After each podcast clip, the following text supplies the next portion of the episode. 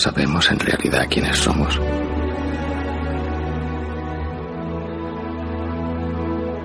¿Hasta qué punto nos atan el comportamiento racional y los convencionalismos?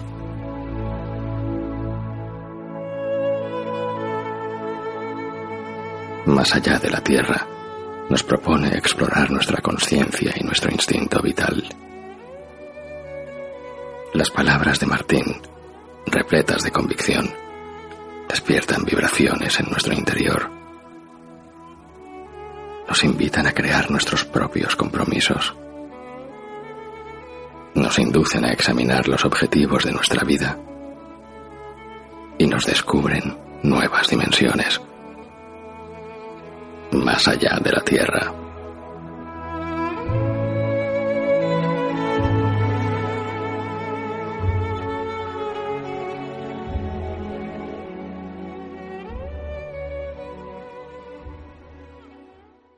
Siéntate y disfruta del encuentro.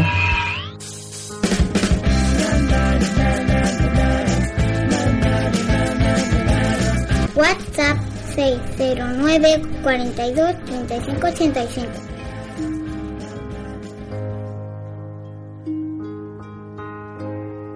Eyes are falling, lips are falling, hair is falling to the ground. Slowly, softly, falling, falling down in silence to the ground. Oh, the world is falling, falling. Mm-hmm.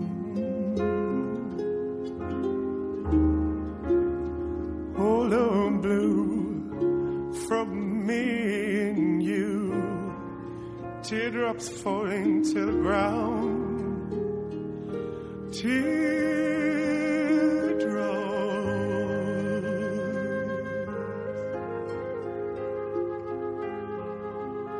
I'm talking about your teardrops. Hola, buenas tardes. Es para mí un placer estar aquí en Andorra con vosotros y con vosotras. No visitaba Andorra desde hace 22 años. Así que ya era hora, ya era hora. Muchas gracias a Rosa por su presentación. Eh, muchas gracias a Rosa por su poesía. He tenido dos rosas aquí para comenzar el acto. Gracias a todas las personas que han intervenido y han puesto su granito de arena para que eh, el desarrollo del mismo sea posible. Muchas gracias también a los que han cedido las instalaciones y a los amigos que me han traído desde Barcelona compartiendo un día francamente maravilloso desde que esta mañana tempranito me recogieron en el aeropuerto de- del Prat. Eh, gracias también a Javier, el, editor de- del libro Dios, que tenéis ahí a vuestra disposición, al que siempre le he agradecido que me acompañe a las, a las charlas que doy, pero ahora se lo agradezco más, porque tiene ya la suerte de, de estar viviendo en, en ese proyecto que he compartido en tantas charlas, al inicio de tantas charlas, que el libro Dios, modestamente, ha contribuido también a poner su granito de arena en cuanto a que los ingresos que sostienen por el libro, la editorial lo ha dedicado y lo sigue dedicando a la financiación de un proyecto que es un centro abierto, eh, Javier lo llama de peregrinos, tanto del Camino de Santiago como peregrinos del alma, en la localidad gallega de Ocouso. Es un proyecto muy bello que os invito a conocer a través de Internet. Hay mucha información ya, afortunadamente, de este proyecto. Los terrenos se compraron ya en el mes de marzo, si no recuerdo mal, y hoy día lo que se está haciendo es rehabilitar el caserío que está llamado a ser precisamente ese albergue de peregrinos del camino y de peregrinos del alma. Así que aquellos de vosotros y de vosotras que os sintáis llamado a adquirir el libro, que sepáis que íntegramente lo que el libro eh, da como ingreso va dirigido a la financiación de este proyecto de tipo espiritual y de tipo conciencial. La organización, eh, a la que vuelvo a agradecer el que sea posible celebrar este encuentro, me ha comentado que disponemos hasta las 10. Mejor dicho, a las 10 tenemos que estar fuera. En cuanto que hay un personal que trabaja aquí, que es su jornada, y tendremos que respetarlo, obviamente, y lo hacemos con mucho gusto, termina esa hora. Así que aproximadamente a las 10 menos cuarto, 10 menos 10, Yo voy a terminar mi exposición dentro de un par de horas, por tanto, aproximadamente, y lo que sí os pido es que cuando termine mi exposición salgamos fuera y ya a efecto de los abrazos que sabéis que me gusta tanto dar y la despedida, lo hagamos en el exterior para que podamos desalojar y se puedan cerrar estas instalaciones. De corazón a corazón que vamos a compartir esta tarde en este encuentro en Andorra. Ha habido personas que antes de comenzar el acto me han sugerido que toque algunos asuntos. Lo haré, lo haré a lo largo de, la charla. Eh, y lo voy a hacer en un marco que siento en mi interior dirigirlo fundamentalmente a eso que fue prácticamente uno de los grandes postulados de la filosofía clásica. Esa frase que eh, los siete sabios de Grecia colocaron en el frontispicio del templo de Delfos. Me refiero al conócete a ti mismo. Conócete a ti mismo. Es algo que ha estado siempre presente en la filosofía, en la espiritualidad. Conócete a ti mismo. ¿Por qué la importancia de conocerse a uno mismo? Posiblemente porque el conocimiento de uno mismo posibilita a su vez responder a las grandes preguntas que se plantea el corazón humano. Esas preguntas que también con los amigos de Barcelona hemos compartido durante el día de hoy. ¿Quiénes somos? ¿De dónde venimos? ¿A dónde vamos? ¿Por qué estamos aquí? Esas grandes cuestiones que están ahí siempre latentes en nuestra vida, que le podemos prestar más atención o menos a lo largo de nuestra vida, pero que están ahí, que están ahí, siempre presentes, siempre subyacentes. Y las respuestas a estas preguntas no están fuera, no están fuera de cada uno, no están fuera de nosotros mismos, no está en, en ningún maestro, no está en ningún gurú, no está en ningún guía, está en nosotros, en nosotros mismos. Y es en nosotros donde tenemos que buscar esas respuestas. Y esas respuestas pasan por el conocimiento, el conocimiento de uno mismo. A aquellos que eh, de vez en cuando bicháis por internet y os metéis en algunas de mis charlas, sabéis que a efecto de conocernos a nosotros mismos hay un símil que me gusta utilizar mucho, que es el del coche y el conductor. El conductor y el coche. Estoy convencido que maestros espirituales de hace muchos siglos también lo hubieran utilizado si en esa época hubieran existido coches, porque es muy útil, es muy gráfico acerca de lo que somos. Yo creo que es un ejemplo, que es un símil que nos ayuda mucho a conocernos a nosotros mismos, a comprender lo que realmente somos y a partir de ahí poder discernir acerca de las grandes cuestiones que planteaba hace solo unos segundos. ¿Por qué coche y conductor? ¿Por qué conductor y coche? Os estoy mirando y vosotros me miráis. ¿Qué es lo que veo y qué es lo que veis? Nuestra mirada, por hábito, solo por hábito, está acostumbrada a ver la dimensión exterior, la parte exterior de cada uno de nosotros. Eso es lo que vemos. Es decir, contemplamos al yo físico. Vosotros estáis viendo a mi yo físico y yo estoy viendo vuestro yo físico. Poniendo un poquito de atención al yo físico se le puede unir el yo mental, los pensamientos que circulan por nuestra cabeza, los pensamientos que plasmamos en palabras o que plasmamos en gestos. E igualmente, junto con ese yo físico y ese yo mental, también, de una u otra manera, también podemos percibir el yo emocional, el yo de nuestras emociones, esos sentimientos, esas emociones o esos sentimientos plasmados en emociones que también están en cada uno de nosotros de instante en instante. Ese yo físico, mental y emocional es lo que podemos percibir. El yo físico de manera más directa, el mental y emocional de manera indirecta, pero es lo que podemos percibir. Lo percibimos de nosotros mismos. Percibimos nuestro yo físico, nuestros pensamientos, nuestras emociones y lo percibimos de los demás. Eso es lo que en el símil que acabo de comentar me gusta denominar coche. Eso es el coche. Pero realmente en el conocernos a nosotros mismos, en el discernimiento interior y hondo de lo que realmente somos, es posible percatarse, percibir que hay algo más. Que no solamente somos el coche, que no solamente somos el yo físico, mental y emocional, sino que hay algo más. Ese algo más es lo que en el símil, en el ejemplo, llamo conductor. Es el conductor. Es el conductor que está dentro del coche. y no solamente es que esté dentro del coche, sino que es la parte de nosotros que está llamada a conducir el coche, a dirigir el coche, como cualquier conductor hace en su vida cotidiana con su coche, con su utilitario que utilizamos todos los días. A ese conductor muchas corrientes espirituales le han puesto nombre, pero no se han puesto de acuerdo. Hay una gran gama de denominaciones a la hora de llamar, de tildar, de calificar a ese conductor. Que si espíritu, que si alma, que si energía, que si conciencia, y en función de la corriente espiritual o religión a la que nos acerquemos, de una esquina a otra del planeta, podemos encontrar denominaciones distintas. Pero todas ellas, todas estas denominaciones se refieren a lo mismo, a esa parte de nosotros que está ahí, aunque no la vemos en el espejo, a esa parte de nosotros que está ahí, aunque no la percibamos de la forma que podemos percibir a nuestro yo físico, a nuestro yo mental y a nuestro yo emocional, pero que está ahí que está ahí. Y está ahí siempre. Y está ahí y se pone de manifiesto especialmente en un momento concreto de nuestra vida.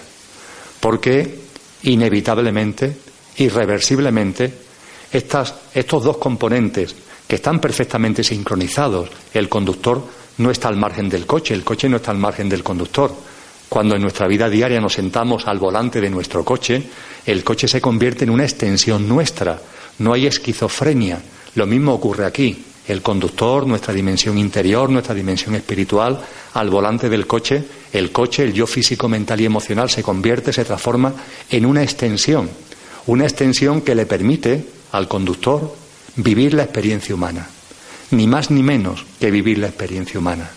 El conductor que sois vosotros, el conductor que soy yo, tripulando al mando de nuestros coches, de nuestros yoes físicos, mentales y emocionales, utilizamos esos vehículos, utilizamos esos coches para algo tan potente, para algo tan hermoso como vivir, vivenciar, disfrutar la experiencia humana, estar aquí viviendo en este plano, en este momento.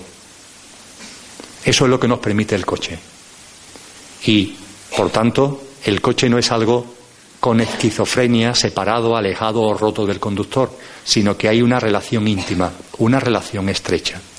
Pero estaba comentando que la existencia en nosotros de estos dos componentes que están perfectamente entrelazados y sincronizados, o al menos deberían estarlo, la existencia de estos dos componentes se pone en evidencia en un momento concreto de nuestras vidas.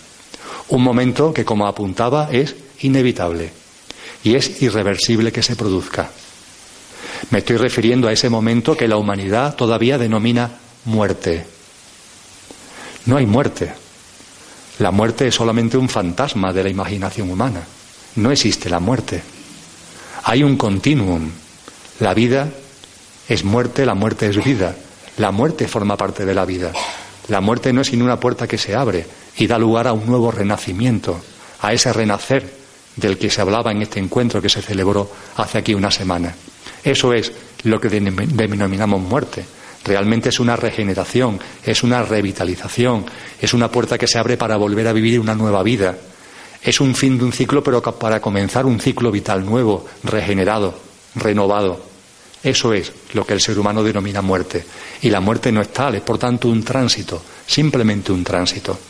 Pues bien, en ese momento de tránsito, en ese momento que la humanidad aún llama muerte, es cuando se puede discernir muy bien qué parte de nosotros es el yo físico, mental y emocional y qué parte de nosotros es el conductor. Conciencia, energía, alma, espíritu, dharma, que cada cual lo llame como le dé la gana, porque el nombre es lo de menos. Es en la muerte donde se puede discernir la diferencia y la presencia de estos dos componentes. Y se puede discernir y diferenciar por algo muy simple. Con la denominada muerte hay algo que muere. No morimos, pero hay algo de nosotros que sí muere. Hay algo de nosotros que no sigue vivo con la denominada muerte. ¿Qué parte de nosotros, conociéndonos a nosotros mismos, para conocernos a nosotros mismos, qué parte de nosotros es la que no pasa a la otra vida? ¿Qué parte de nosotros con la denominada muerte muere, el yo físico, mental y emocional. El yo físico, mental y emocional tiene fecha de caducidad. Es, por ahora, en la evolución humana hasta el momento presente, inevitable. Posiblemente deje de serlo en esa nueva humanidad de la que nos hablan tantos textos sagrados, en esa nueva humanidad, en esa nueva tierra. Pero en el aquí y ahora de la inmensa mayoría de los seres humanos, el yo físico, mental y emocional tiene fecha de caducidad. Y la fecha de caducidad es el día de la muerte de cada uno. Ahí es donde nuestro yo físico deja de operar. Ahí es donde nuestro yo físico deja de funcionar. Y ya sabemos lo que se hace con el yo físico. O se le entierra o se le quema. Ahí se acabó. Nos ha servido, nos ha sido útil, nos ha permitido vivenciar la experiencia humana, pero tiene fecha de caducidad. Y esa fecha de caducidad es el día que denominamos muerte y ese día o se le entierra o se le quema. Algo parecido pasa con el, la parte mental. Con la muerte, la parte mental también se diluye. Se acaba la mente. Esta mente alojada en el cerebro de la cabeza se diluye, deja de pensar. Y los pensamientos que hasta ese mismo momento estábamos lanzando se disuelven, se van disolviendo. Y el yo mental se finiquita de la misma forma que el yo físico. Y exactamente lo mismo ocurre con nuestro componente emocional, con el yo físico mental y emocional, con la parte emocional. Las emociones, con la muerte física, con la muerte mental, se acaban, se diluyen, se desvanecen. Y hasta ahí llegó el yo físico, mental y emocional. Hasta ahí llegó el coche. Pero con esa misma muerte hay un componente de nosotros, conociéndonos a nosotros mismos, que no termina, que no concluye, que no muere. Es el conductor, es la conciencia, es la energía, es la dimensión espiritual, como lo queramos llamar. Eso no muere, eso sigue vivo y coleando. De hecho, esa parte nuestra pasa a otro plano y desde otro plano de vida puede volver a encarnar en este mismo plano, volver a encarnar en el mismo plano humano. De hecho, es lo que venimos haciendo a lo largo de una cadena de vidas. Es lo que en la espiritualidad oriental denominan las reencarnaciones. Es la auténtica experiencia humana. Como conductores que la experiencia humana no consiste en una vida física, sino que consiste en una cadena de vidas físicas, en una cadena de reencarnaciones después de cada tránsito, después de cada evento que denominamos muerte, el conductor, nuestro yo profundo, sigue vivo y normalmente vuelve a encarnarse. Y para encarnarse busca un nuevo coche, un nuevo yo físico, mental y emocional. De la misma forma que cuando en nuestra vida diaria el coche que estamos utilizando para nuestros momentos de ocio, para ir al trabajo, etcétera, etcétera, deja de funcionar. Todos habréis tenido la experiencia de llegar a un momento determinado que vuestro vehículo, vuestro utilitario, el mecánico nos dice que ya no da más de sí. O nosotros mismos nos damos cuenta que ya no da más de sí, que es imposible. Yo recuerdo el primer coche que tuve, con 18 años recién cumplido, un SEA 600. La matrícula muy fácil de rememorar. Sevilla 120.000, punto. Lo compré no de segunda mano, sino de no sé cuántas manos. Tenía el coche 23 añitos y me costó 23.000 pesetas. Bueno, pues ese coche me fue útil. Me fue útil para aprender a conducir. Me fue útil para, a la edad que tenía, desenvolverme. Pero eso sí, ese coche que ya era viejo, me duró cinco años. Y ya lo dejé porque no daba más de sí. Curiosamente nunca se estropeó de motor, pero se le hundía el chasis. Y hubo un momento determinado que los pies me salían del coche al frenar. Sí, un amigo le echó fibra de vidrio, pero nada, ya ni por esa. Hubo un momento determinado que tuve que llevarle una chatarrería, punto. ¿Qué es lo que hice en ese momento? Bueno, pues ya había terminado los estudios universitarios, he aprobado una oposición y compré otro coche, un coche de segunda mano, un R5 naranja, cuya matrícula no recuerdo, y cuando el, el SEA 600 ya no podía darme más funcionalidad y tuve que llevarlo al chatarrero, yo como conductor, ¿qué hice? La pregunta es tonta, ¿verdad? Si a cualquiera de nosotros el coche se le estropea, deja de funcionar y ya no da más de sí, el coche se lleva a la chatarrería. Pero el conductor, al conductor no se le lleva al cementerio, ¿verdad? Porque el conductor no muere. Exactamente igual ocurre con el símil que estamos utilizando en lo que realmente somos. Cuando el yo físico, mental y emocional deja de funcionar, llega ese momento, esa fecha de caducidad, llega ese momento que denominamos muerte, el conductor sigue vivo.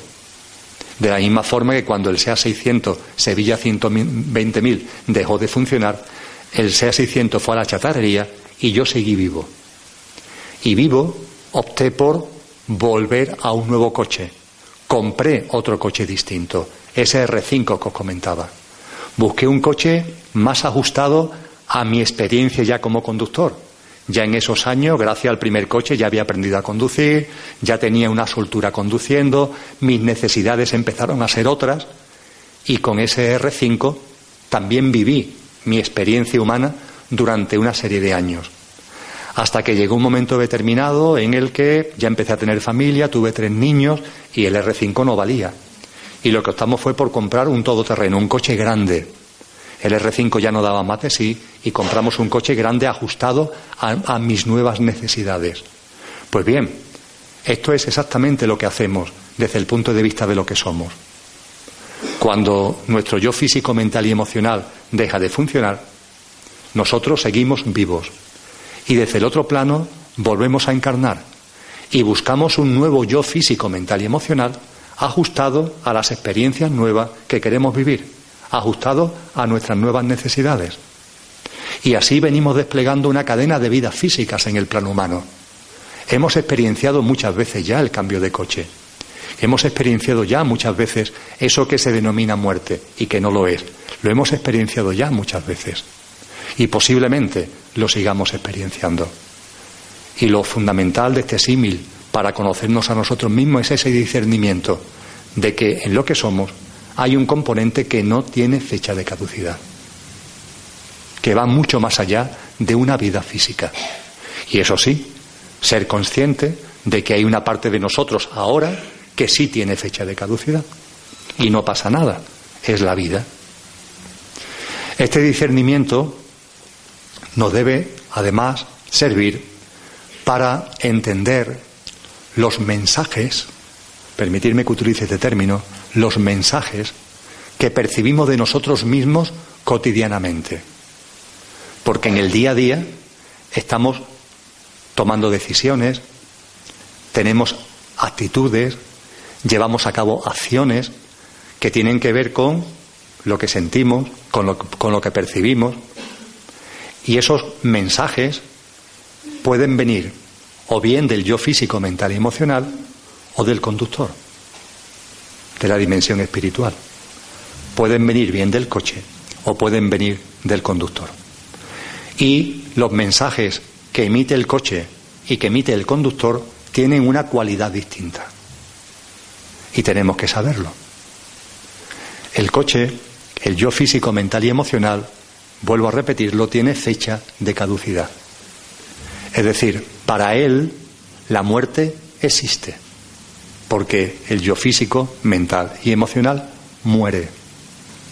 Eso hace que el yo físico, mental y emocional también de manera inevitable sus mensajes, su forma de percibir la vida esté llena de miedo. Hay miedo. Hay miedo en el yo físico, mental y emocional. Y hay miedo porque hay una conciencia de que llegará la muerte. Y eso hace que al yo físico, mental y emocional, cuando contempla la vida, también tenga miedo a la propia vida. Porque el miedo a la muerte genera miedo a la vida. El miedo a la muerte hace que nos movamos por la vida con desconfianza. Que nos, nos movamos por la vida como en las películas donde hay un francotirador bueno, pues esperando que en algún momento la vida nos dé un tiro por algún sitio, con temor, con miedo. El conductor, nuestra dimensión espiritual, conciencia, como lo queramos llamar, el conductor no tiene fecha de caducidad, el conductor es eterno. El conductor no tiene miedo, el coche sí. El conductor no, el coche sí. Porque el coche tiene fecha de caducidad y el conductor es eterno. Los mensajes del coche son mensajes de miedo. un miedo a la muerte que se transforma también en un temor y en un miedo a la vida. Y es por eso que desde el punto de vista del yo físico, mental y emocional y el ego que está ahí en ese yo físico, mental y emocional, los mensajes que se lanzan sean mensajes muy fáciles de identificar. Normalmente son mensajes de tener, retener, acumular, competir, programar, controlar. Casi siempre es igual. Debido al miedo, siempre se quiere tener seguridad. Esa seguridad lo da el tener cosas, el acumular cosas, el retener cosas. Esa inseguridad nos lleva a competir con el otro, a competir con los demás desde el ego de cada uno. Y esa inseguridad y ese miedo nos lleva a desconfiar de la vida. Y por tanto, como desconfiamos de la vida, queremos controlarla, queremos programarla desde el yo físico, mental y emocional. Fijaros, sabemos que es algo ridículo controlar la vida, programar la vida. ¿Quién de los presentes puede asegurar que mañana, desde el punto de vista físico, va a seguir vivo? Puede pasar cualquier cosa en cualquier momento en nuestra vida. Lo sabemos perfectamente. El conductor no se preocupa porque es consciente de su eternidad, de su infinitud. Pero el yo físico, mental y emocional, eso lo vive traumáticamente, eso lo vive con miedo. Y eso hace que se empeñe tontamente, neciamente en controlar, en programar. Fijaros en vuestra vida, en la vida de cada uno. Fijaros la cantidad de veces que aparecen en vuestra mente, en vuestra cabeza, percepciones, deseos, objetivos que van dirigidos a intentar controlar lo que ni puede ser controlado ni necesita ser controlado. La vida, que ni puede ser controlada ni necesita ser controlada. Pero, sin embargo, intentamos, desde el yo físico, mental y emocional, controlarla, programarla. Frente al tener, retener, acumular, competir, programar, controlar, de nuestro yo físico, mental y emocional, el conductor, ese componente nuestro que es el genuino porque no tiene fin, el conductor, sus mensajes son radicalmente distintos. El conductor es libre, el conductor no tiene miedo. El conductor, los mensajes que lanza continuamente son mensajes de soltar cosas, de desapego, de desalojo. El conductor es esa voz que oímos con mucha frecuencia que nos dice que nos quitemos capas, que nos ha pasado como a las cebollas y que estamos ya con demasiadas capas encima, que ha llegado el momento de soltar capas. Que el problema no está en seguir metiendo muebles en nuestra casa, sino sacar mueble, que la hemos atiborrado y no necesitamos tanto mueble de nuestro interior. El conductor llama a desalojarse, a vaciarse. El conductor llama igualmente desde su presencia, desde su vibración, no llama a competir con los demás, porque los demás también son conductores, son yo mismo, son vosotros mismos, experienciando con otros coches la experiencia humana. Y frente a esos otros, el conductor no tiene ningún afán, ni deseo, ni necesidad de competir, ni de lucha de ego. El conductor solo entiende de compartir, el conductor solo entiende de solidaridad. El conductor solo entiende de cooperación. El conductor solo entiende de compasión. Ese es el lenguaje del conductor. Nada que tenga que ver con competir, con luchar, con dominar a los otros. Y por supuesto, el conductor, en los mensajes, por su forma de ver la vida, no sabe nada de controlar, de programar, ni nada que se le parezca porque el conductor confía en la vida, confía radicalmente en la vida. Sabe que la vida es amor, que la vida es amorosa y que nos abraza. Y el conductor tiene un conocimiento absoluto de algo que el yo físico, mental y emocional nunca alcanzará a entender. Nunca. Intelectualmente jamás se puede entender. Desde el corazón, desde el interior, está chupado pero intelectualmente es imposible de entender. Lo que el conductor sabe desde su interior es que todo, todo, todo, lo que ocurre en la vida, todo, todo, sin excepción, está siendo creado, generado, atraído por nosotros mismos. Que todo lo que ocurre en vuestra vida está siendo creado, generado y atraído por cada uno de vosotros. Que todo lo que ocurre en general y todo lo que ocurre en nuestra vida tiene su porqué y su para qué.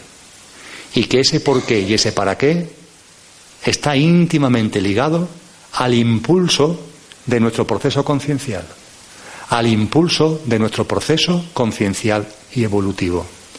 De tal forma que todas las experiencias que aparecen en nuestra vida, ninguna es casualidad, ninguna es fruto del azar, ni ninguna es responsabilidad de los demás, sino que todas, sin excepción, son nuestra propia responsabilidad. Desde el conductor estamos generando esas experiencias para impulsar nuestro proceso conciencial evolutivo. Y las experiencias, por tanto, no son ni buenas ni malas, ni blancas ni negras, ni agradables ni desagradables. Esta es la opinión que la mente, el yo físico, mental y emocional, tiene de las experiencias de la vida. Bueno, malo, me gusta, no me gusta, blanco, negro. Pero eso es un mundo de ficción, eso es un mundo mental. La realidad es otra. La realidad es que todas las experiencias las estamos generando nosotros. Y las experiencias no tienen color. Las experiencias tienen vibración. Me explico. Las experiencias tienen las características pertinentes para que al traer a nuestra vida, en nuestra vida provoquen, en nuestra vida generen cosas que sin esas experiencias no se generarían y que nosotros queremos generar. Y esas cosas que generamos impulsan nuestro proceso conciencial evolutivo, empujan, hacen avanzar nuestro proceso conciencial y evolutivo. Con este símil del conductor y el coche, del coche y el conductor, sobre el que ahora profundizaré más a la hora de preguntarnos qué hacemos aquí, de dónde venimos y a dónde vamos, con este símil, antes de pasar a estas cuestiones, me gustaría plantearos lo siguiente. Creo que este discernimiento acerca del coche y el conductor se siente fácilmente desde el interior. Se siente desde el interior. Independientemente de que tantas corrientes espirituales desde la noche de la humanidad, desde el nacimiento de los tiempos, vienen hablando de ello de que hay algo más que lo físico, mental y emocional, pero se percibe fácilmente desde el interior.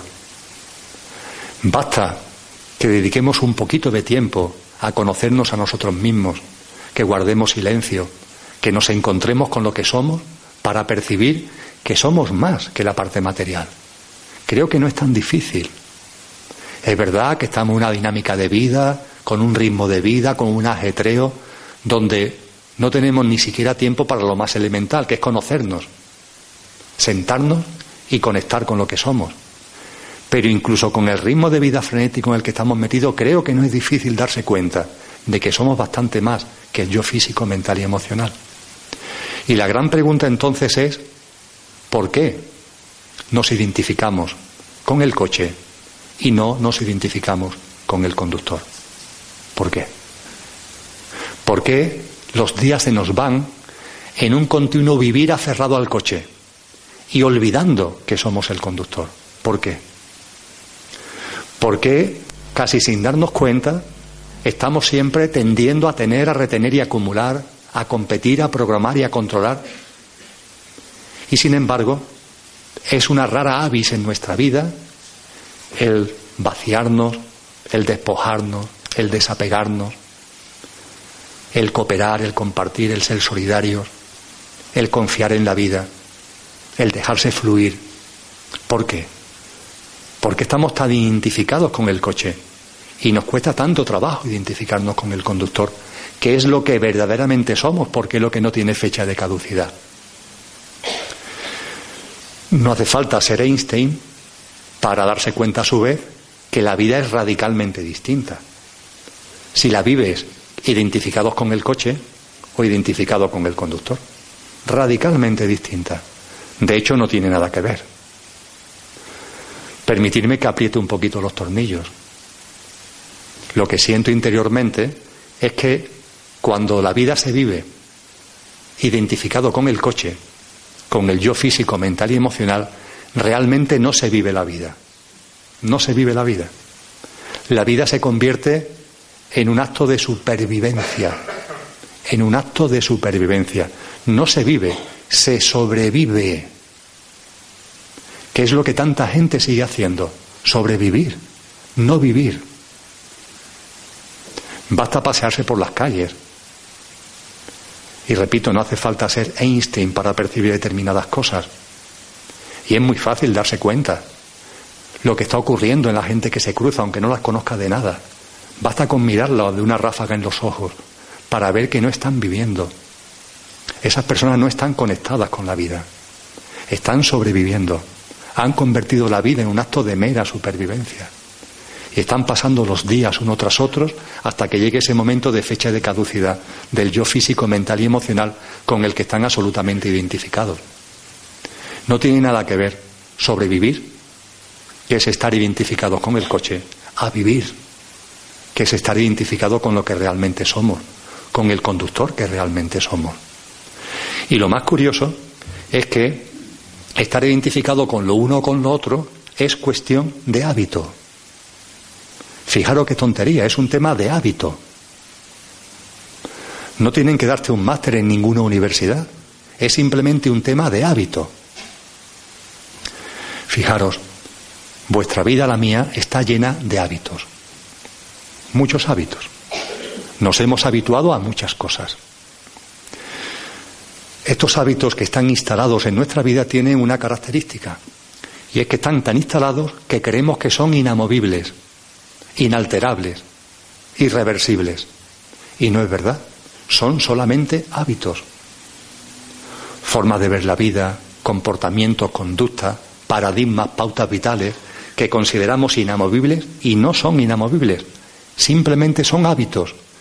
Y como todo hábito, puede ser sustituido por otro hábito.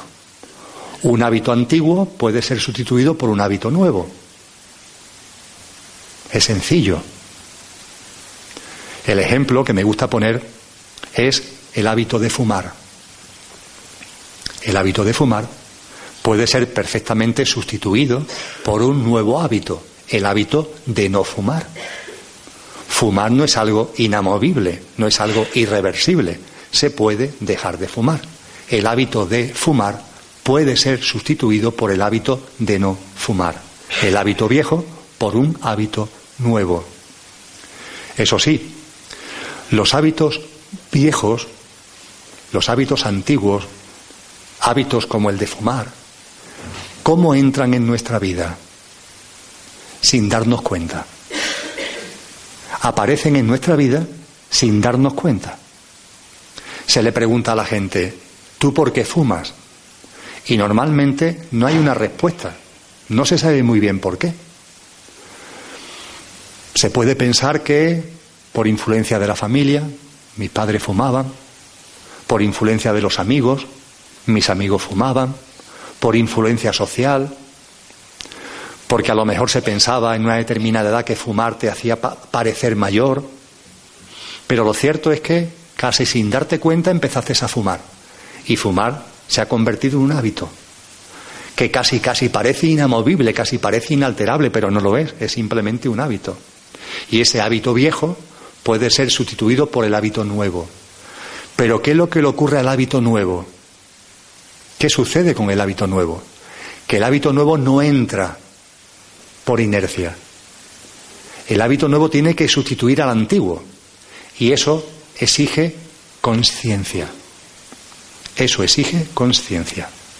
Es la diferencia. El viejo hábito entra sin darnos cuenta y el nuevo hábito que sustituye al viejo precisa de conciencia para anclar en nuestra vida. Por ejemplo,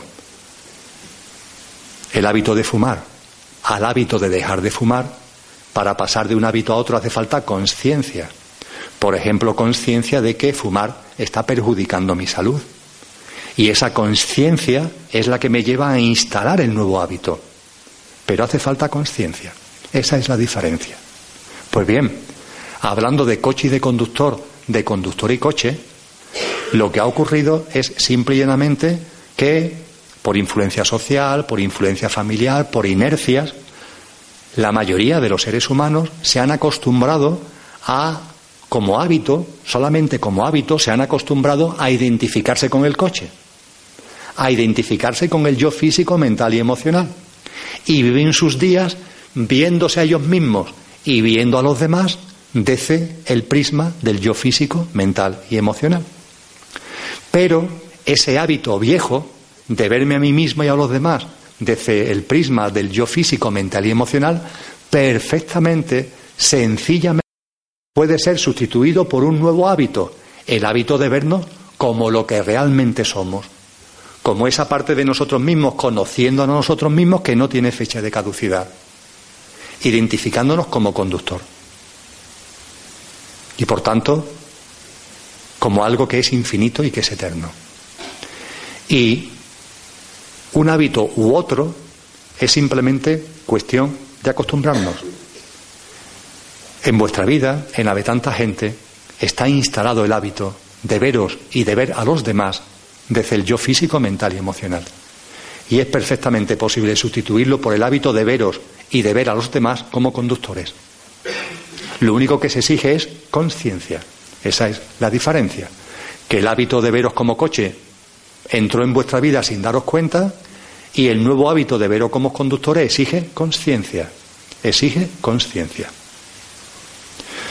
Vamos por la calle, paseando, y de pronto suena un clasón de un coche. Y percibimos que alguien nos está saludando, que esos toques de clasón van dirigidos a llamarnos la atención, que nos están saludando. Giramos la cabeza y miramos hacia el coche. ¿Qué hacemos?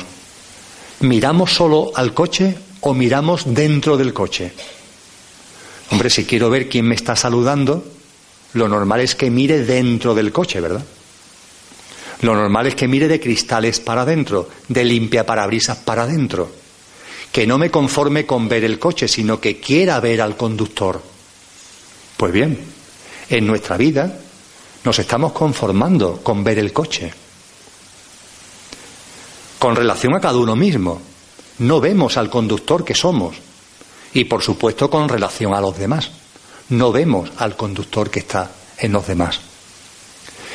Y verlo es simplemente un tema de hábito. Es tan simple como decir, oye, a partir de este momento y de este instante, cuando me mire a mí mismo o cuando mire a alguien, voy a mirar más allá del limpia parabrisas. Voy a mirar más allá del coche voy a mirar más allá del yo físico, mental y emocional y voy a percibir al conductor, voy a percibir al ser que está ahí dentro, a la conciencia que está ahí dentro, a la dimensión espiritual que está ahí dentro, voy a percibirlo. Y no solamente voy a percibirlo, sino que me voy a comunicar de conductor a conductor. Nos hemos acostumbrado a comunicarnos de coche a coche. En cualquier conversación. Hablan los coches, no los conductores. Los conductores están como dormidos, como apagados. De hecho, el, lo comentábamos también durante el día de hoy, el célebre ego, al que tanto se le acusa, con el que tanto nos metemos. Mirar, el ego es una cosa muy simple. El coche, el yo físico, mental y emocional, tiene un sistema operativo que es la mente. Y la mente crea el ego. El ego es una creación de la mente, es un objeto mental. Y el ego se activa y toma el mando de nuestra vida cuando el conductor está dormido. Cuando perdemos la conciencia, cuando olvidamos lo que somos y el conductor se queda como dormido, la vida es tan perfecta, todo funciona tan maravillosamente bien, que se enciende un piloto automático para que podamos seguir viviendo, aunque la vida ya no es una vida, es un acto de supervivencia. Pero al menos hay algo en nosotros que se enciende para que podamos seguir moviéndonos. Es el piloto automático. A falta de un mando consciente, a falta de un conductor que coja el volante del coche, cuando nos olvidamos de lo que somos y el conductor se queda letargado, en coma, dormido, El mecanismo es tan perfecto que se enciende un piloto automático para que la vida pueda seguir. Ese piloto automático es el ego. Eso es el ego. Es una creación de la mente. Forma parte del coche. Y entonces el, ego es el que coge el mando de nuestra vida. Con sus mensajes de tener, retener, acumular, con su miedo, con su inseguridad, con su deseo de competir, con su deseo de programar y de controlar, con su desconfianza hacia la vida. Pero el ego coge el mando de nuestra vida porque nosotros nos hemos dormido. Nos está haciendo un favor. El ego no es una maldición, no es un castigo. Es simplemente consecuencia de nuestra ignorancia, de quedarnos en coma, de no llevar nosotros el mando de nuestra vida. En los aviones existe el piloto automático. Cuando el avión ha alcanzado la altura y la velocidad de crucero en el vuelo Madrid-Buenos Aires, el piloto y el copiloto encienden el piloto automático para no estar permanentemente en tensión durante las 12 horas de vuelo. Pero no se duermen, claro, están ahí. Y cuando hay unas turbulencias o cuando hay circunstancias en el vuelo que así lo exigen, vuelven a tomar el mando, de, apagan el piloto automático y vuelven a tomar el mando. Pues nuestra vida pasa igual. El piloto automático, el yo físico, mental y emocional, el ego, se activa cuando nos olvidamos de que somos el conductor y cuando no tenemos el mando consciente. Y ese mismo piloto automático se apaga cuando tomamos el mando consciente. Se retira cuando tomamos el mando consciente. Pero depende de nosotros.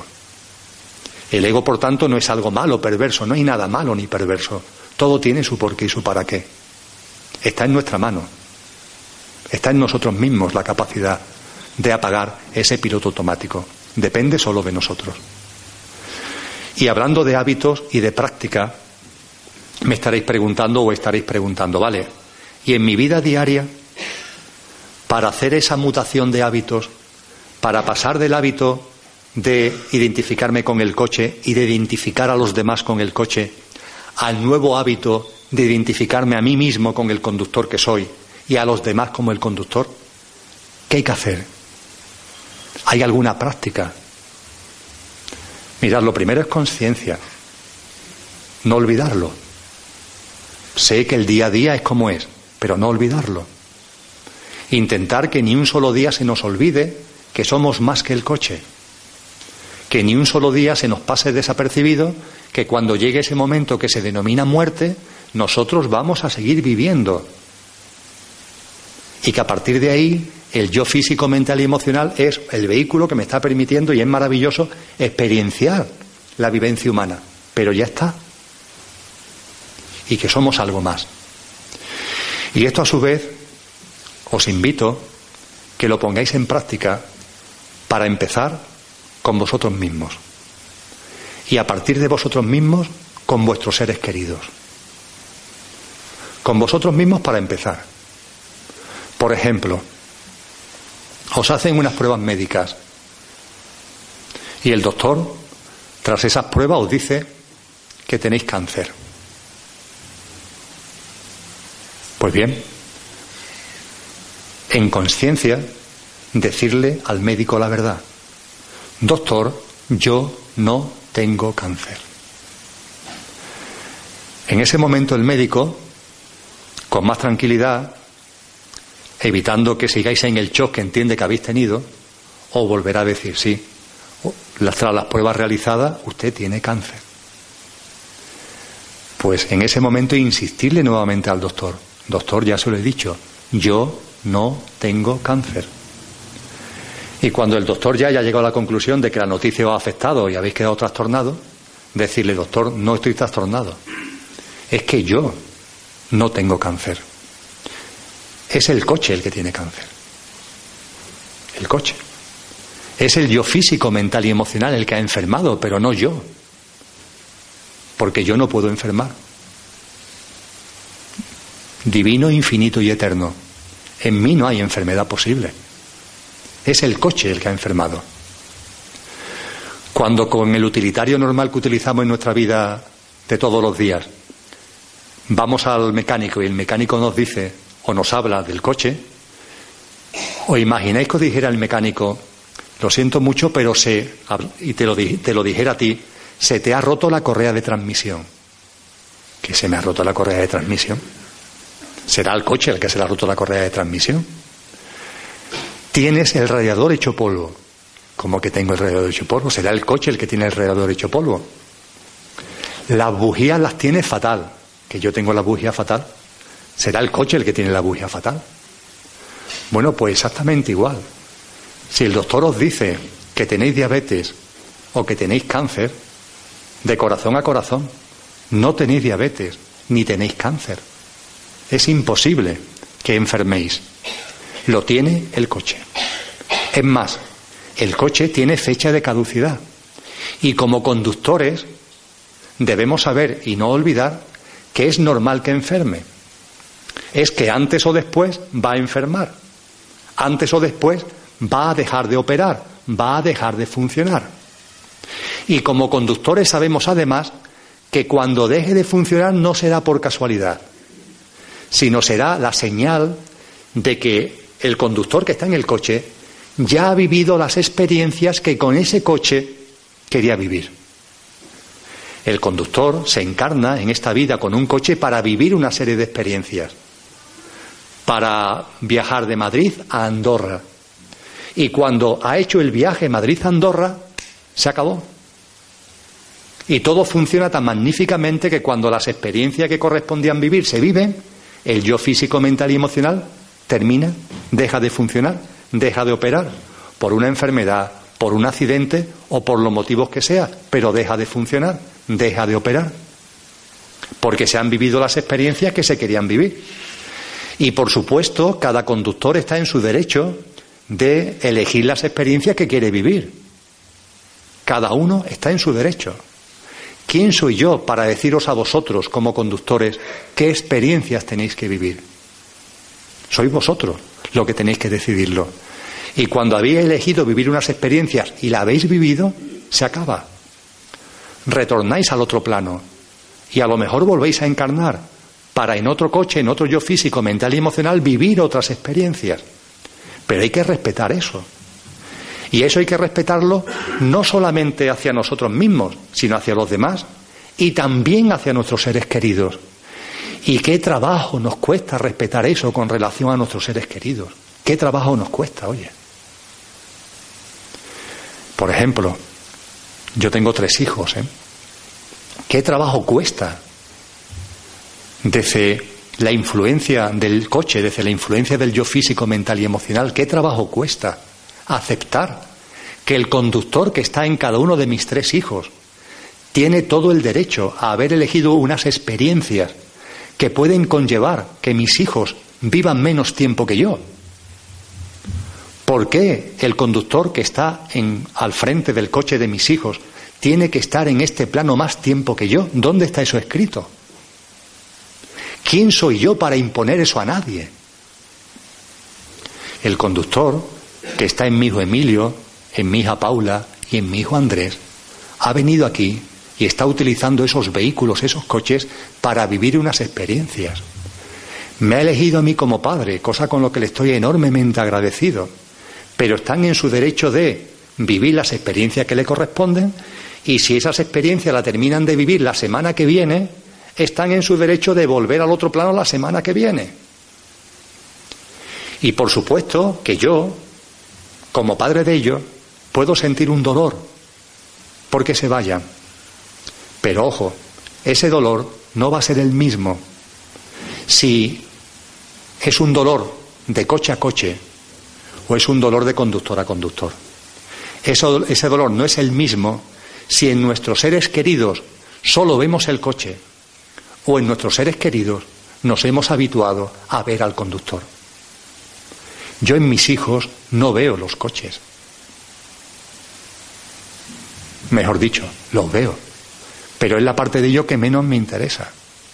En mi día a día con ellos yo intento mirar dentro de los cristales, intento percibir su estado de conciencia, intento percibir su proceso conciencial, intento percibir las experiencias que están creando para impulsar su proceso conciencial. Lo intento percibir. E incluso puedo empezar a percibir el discurrir de esas experiencias incluso la dimensión temporal de esas experiencias, que comparadas con las mías, que también conozco como conductor, puedo entrever si van a durar más, en línea de tiempo van a durar menos. Lo puedo entrever, puedo sentirlo y percibirlo. Y todo con el mayor amor y con el mayor respeto.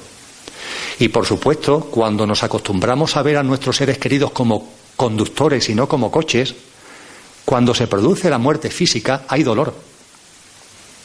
Lo hay. Es humano. Tenemos que entenderlo.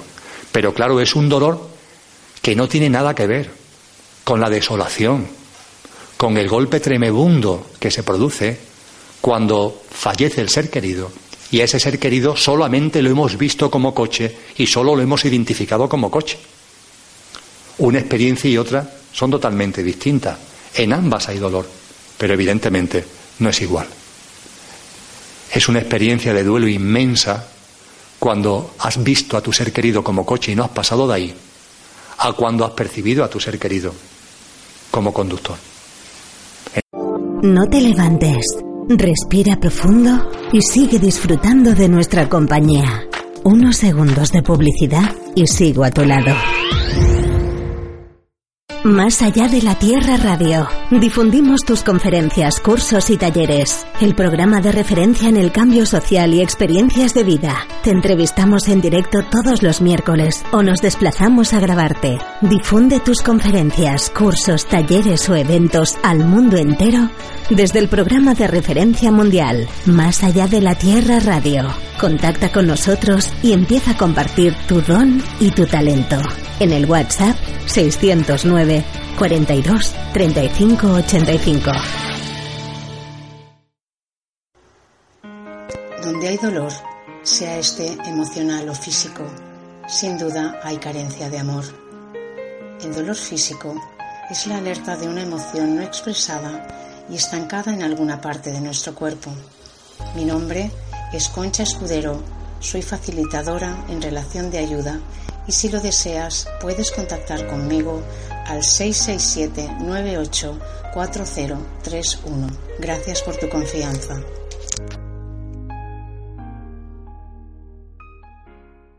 Epilclinic, estética integral en Barcelona. Prueba nuestra cápsula de adelgazamiento Infrajet y adelgaza cómodamente. Peeling de nueva generación, rituales de belleza, antienvejecimiento, masajes. No dejes de conocer la estética de los cuatro sentidos. Visítanos en epilclinic.com o en Avenida Diagonal 345, teléfono 93 476 47 34. El mejor centro de Barcelona a tu alcance. epilclinic.com 93 476 47 34. Epilclinic Barcelona. Barcelona. Yin Shin Yuitsu. Aprende con Pilar Blanes. Os guiará y acompañará en el despertar de vuestra sabiduría innata, la que todos tenemos. Con este antiguo arte japonés, el arte del creador, a través de nuestros dedos seremos dueños de armonizar los meridianos de nuestro cuerpo, equilibrándonos, recibiendo salud y felicidad. Una técnica sencilla muy eficaz. Yin Shin Yuitsu Pilar Blanes. Cursos en Barcelona y Sabadell para niños y adultos. Sesiones individuales. Teléfono 636 53 64 53. Viaje iniciático a Egipto del 30 de diciembre al 7 de enero. Visita Egipto desde un prisma energético y espiritual. Realiza un verdadero trabajo de evolución y sanación a nivel del alma. Un recorrido a través del Nilo, aprovechando la energía de los templos y lugares sagrados para cerrar ciclos y activar y sanar memorias de nuestro campo de información.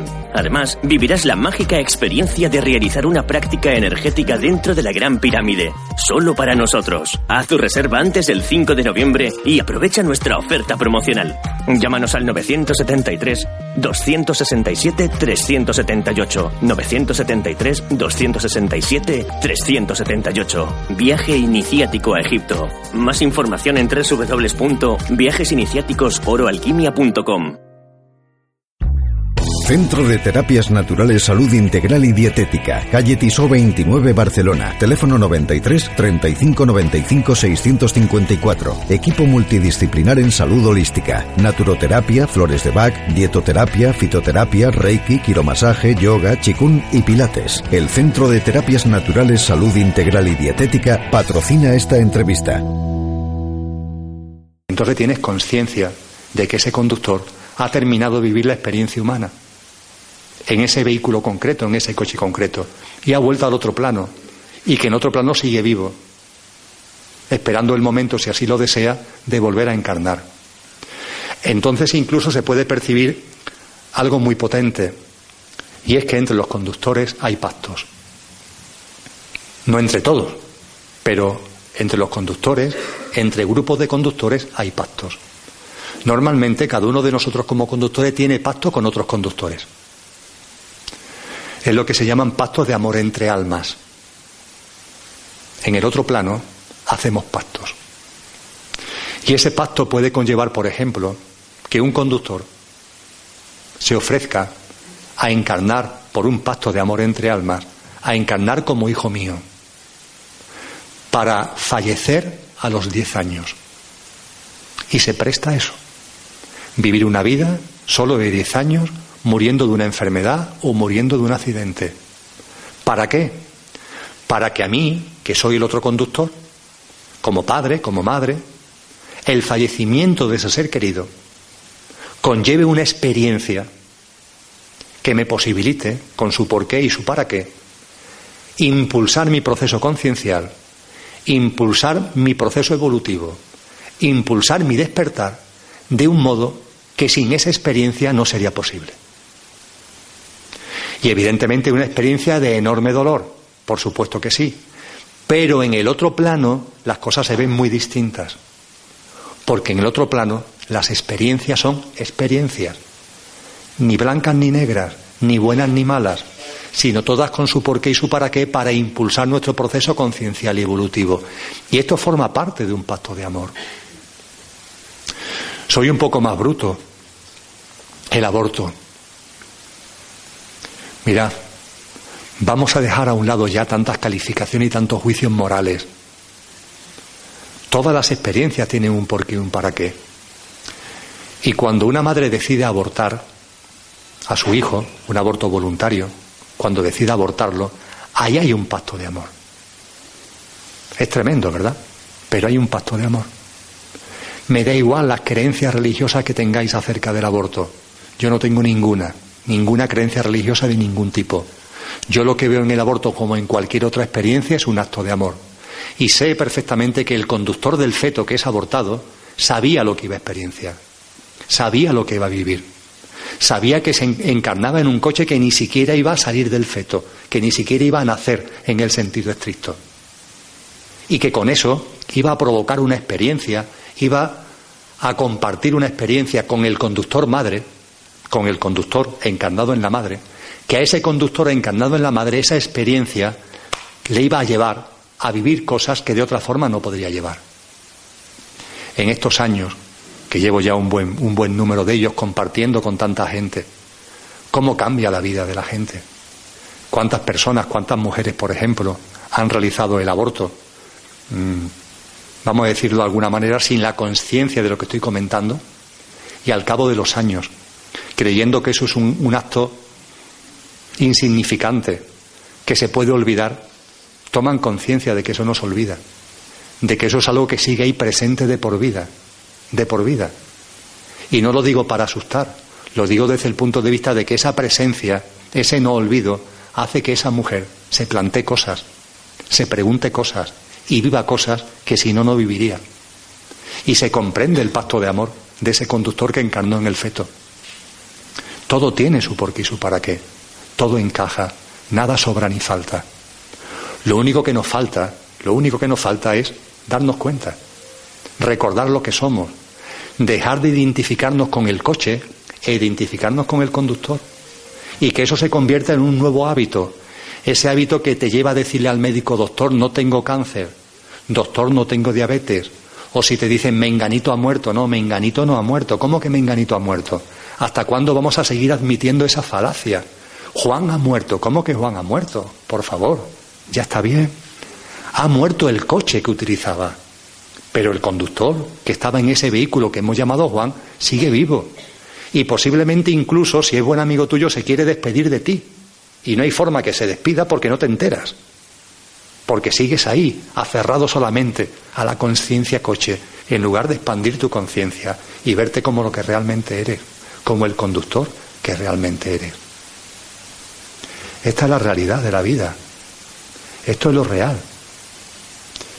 Y cuando esto se percibe, la vida es otra. La vida se transforma en vida, no en supervivencia. Y entonces vivimos, no sobrevivimos.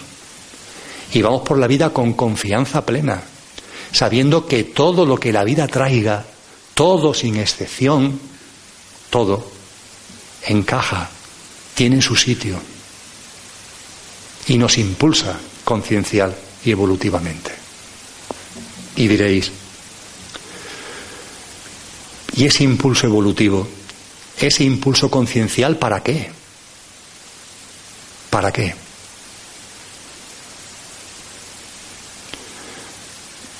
Cuando encarnamos en el plano humano, venimos de otros planos. En la creación, la regla es la diversidad, no la unanimidad, no la uniformidad. La unión, que es la creación, la unicidad, que es la creación, se expresa, se manifiesta en la diversidad. Y en la creación, en el cosmos, hay una enorme diversidad de mundos, de planos, de formas de vida. Enorme, inmensa, imposible de asumir por la mente. La ciencia se acerca a ello hablándonos de las dimensiones, de las dimensiones.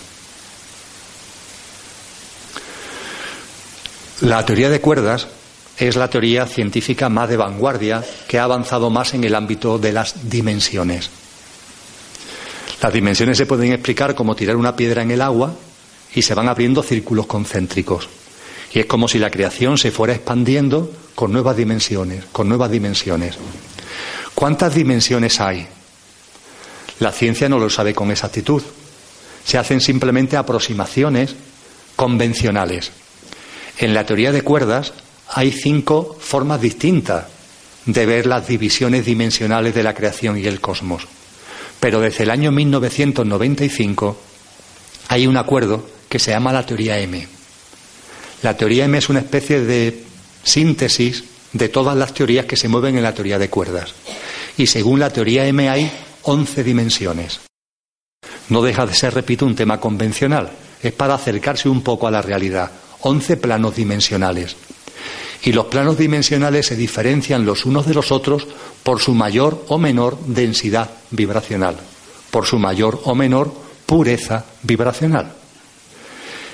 Hay un plano de vibración pura, la siguiente dimensión ya no es tan pura, es un poquito más densa, la siguiente dimensión, su frecuencia vibracional, su banda vibracional es más densa, la siguiente menos pura y más densa, y así sucesivamente. Y nosotros, la vivencia humana, el plano humano, es una dimensión densa, de una vibración densa. Es curioso que desde el punto de vista de las corrientes espirituales, esto se percibió hace mucho tiempo. Por ejemplo, dentro del ámbito cristiano hay una cosa que se llama teología, ¿verdad?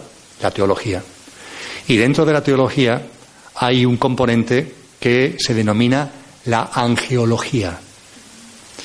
La angeología estructura la creación en planos, en lo que la ciencia actual llamaríamos dimensiones. Y lo hace desde la época del Imperio Romano, donde un autor cristiano escribió un libro que se llama La jerarquía celeste. Y en ese libro divide la creación en once planos dimensionales, fijaros, en once. La teoría M de la teoría de cuerdas nos habla de once dimensiones y la teología cristiana, desde esa jerarquía celeste, nos habla de once planos dimensionales, que van desde la divinidad pura, frecuencia infinita, excelsa, a planos dimensionales cada vez más densos hasta llegar al plano humano, que sería el más denso. La teoría de cuerdas a las dimensiones le da número. La angeología cristiana más poéticamente, le ha dado nombres. No, se ha conformado con números, le ha dado nombres. Por ejemplo, nuestra dimensión, ¿cuál es? La humana. la que está inmediatamente antes que nosotros, la que es un poquito más pura que nosotros, el mundo de los ángeles. La siguiente, la de los arcángeles. Y así sucesivamente. Y aparecen las virtudes, los tronos, las potestades, las, dominaciones. Y así vamos llegando hasta la divinidad pura. Cuando vamos llegando a la divinidad pura nos encontramos con los querubines, después los serafines y después la divinidad pura. Es una clasificación de dimensiones, pero se le da nombre. Curiosamente se le da nombre. ¿Esto qué significa? Que el plano de los serafines son formas de vida que viven en un mundo, en una existencia no tan pura, un poquito más densa que la divinidad pura. Pero los serafines, a su vez, ese plano dimensional es más puro que el de los querubines. Y así sucesivamente. Y el de los arcángeles, menos denso que el de los ángeles, el de los ángeles menos denso que el de los humanos, y el de los humanos sería una dimensión densa, con formas de vida densas. Es así como se nos describe por la ciencia o por la teología cristiana la creación y el cosmos. Pues bien, los conductores, ¿qué son? No el coche, no el yo físico, mental y emocional que estamos utilizando aquí y ahora para vivir la experiencia humana en esta dimensión densa, sino los conductores ¿qué son. Los conductores son la expresión directa de la divinidad pura. Los conductores, lo que vosotros y yo soy, somos la divinidad pura como tal. Y esa divinidad pura es la que se va expandiendo en conciencia y la que se va encarnando en, en, las sucesivas dimensiones. Esa divinidad pura es la que vive experiencia como serafines y como querubines o como arcángeles, como ángeles y como seres humanos, pero es la divinidad pura. Esto lleva a un hecho que si ya el trascender la muerte a la mente le cuesta trabajo, lo que voy a compartir ahora cuesta todavía más. El conductor que está viviendo en este cuerpo, en este vehículo, en este yo físico, mental y emocional, y el conductor que está viviendo en vuestro vehículo es multidimensional. Quiero decir con esto que no vive una sola experiencia, sino que a la vez está viviendo distintas experiencias en todos los planos dimensionales. Lo digo de otra manera. El conductor que está encarnado en Emilio, viviendo esta experiencia humana, ese mismo conductor, como es multidimensional, es ángel actualmente. Y está viviendo una experiencia de ángel. Pero es arcángel y está viviendo una experiencia de arcángel y así sucesivamente, y es querubín y está viviendo una experiencia de querubín, es serafín y está viviendo una experiencia de serafín y es la divinidad pura que se expande en conciencia en la creación. Somos seres multidimensionales. Lo podemos percibir también. Algo de esto hemos hablado hoy. Lo podemos percibir también. Hoy en la comida salió el ángel de la guarda. ¿Qué son los ángeles de la guarda? Podemos percibir que el ángel de la guarda es yo mismo, pero viviendo la experiencia en el plano angelical, en el plano de los ángeles. Porque estoy viviendo en el plano de los ángeles y vosotros. Pero en el de los arcángeles y hasta el de los querubines y el de los serafines. ¿Y sabéis por qué esto es y lo afirmo con, esta enorme seguridad, porque no puede ser de otra manera. Identificar, si queréis, al conductor con luz. Se suele muchas veces identificar con eso, con luz. Identificarlo con luz.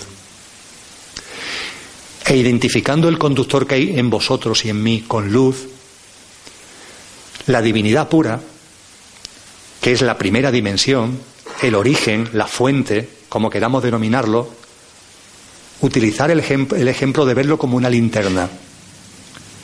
Ver esa divinidad pura como una linterna de donde sale la luz. E imaginar, por favor, por un momento que yo esa linterna la tengo en mi mano. Y en mi mano la linterna la enfoco hacia esa pared. Vamos a hacer un esfuerzo de imaginación.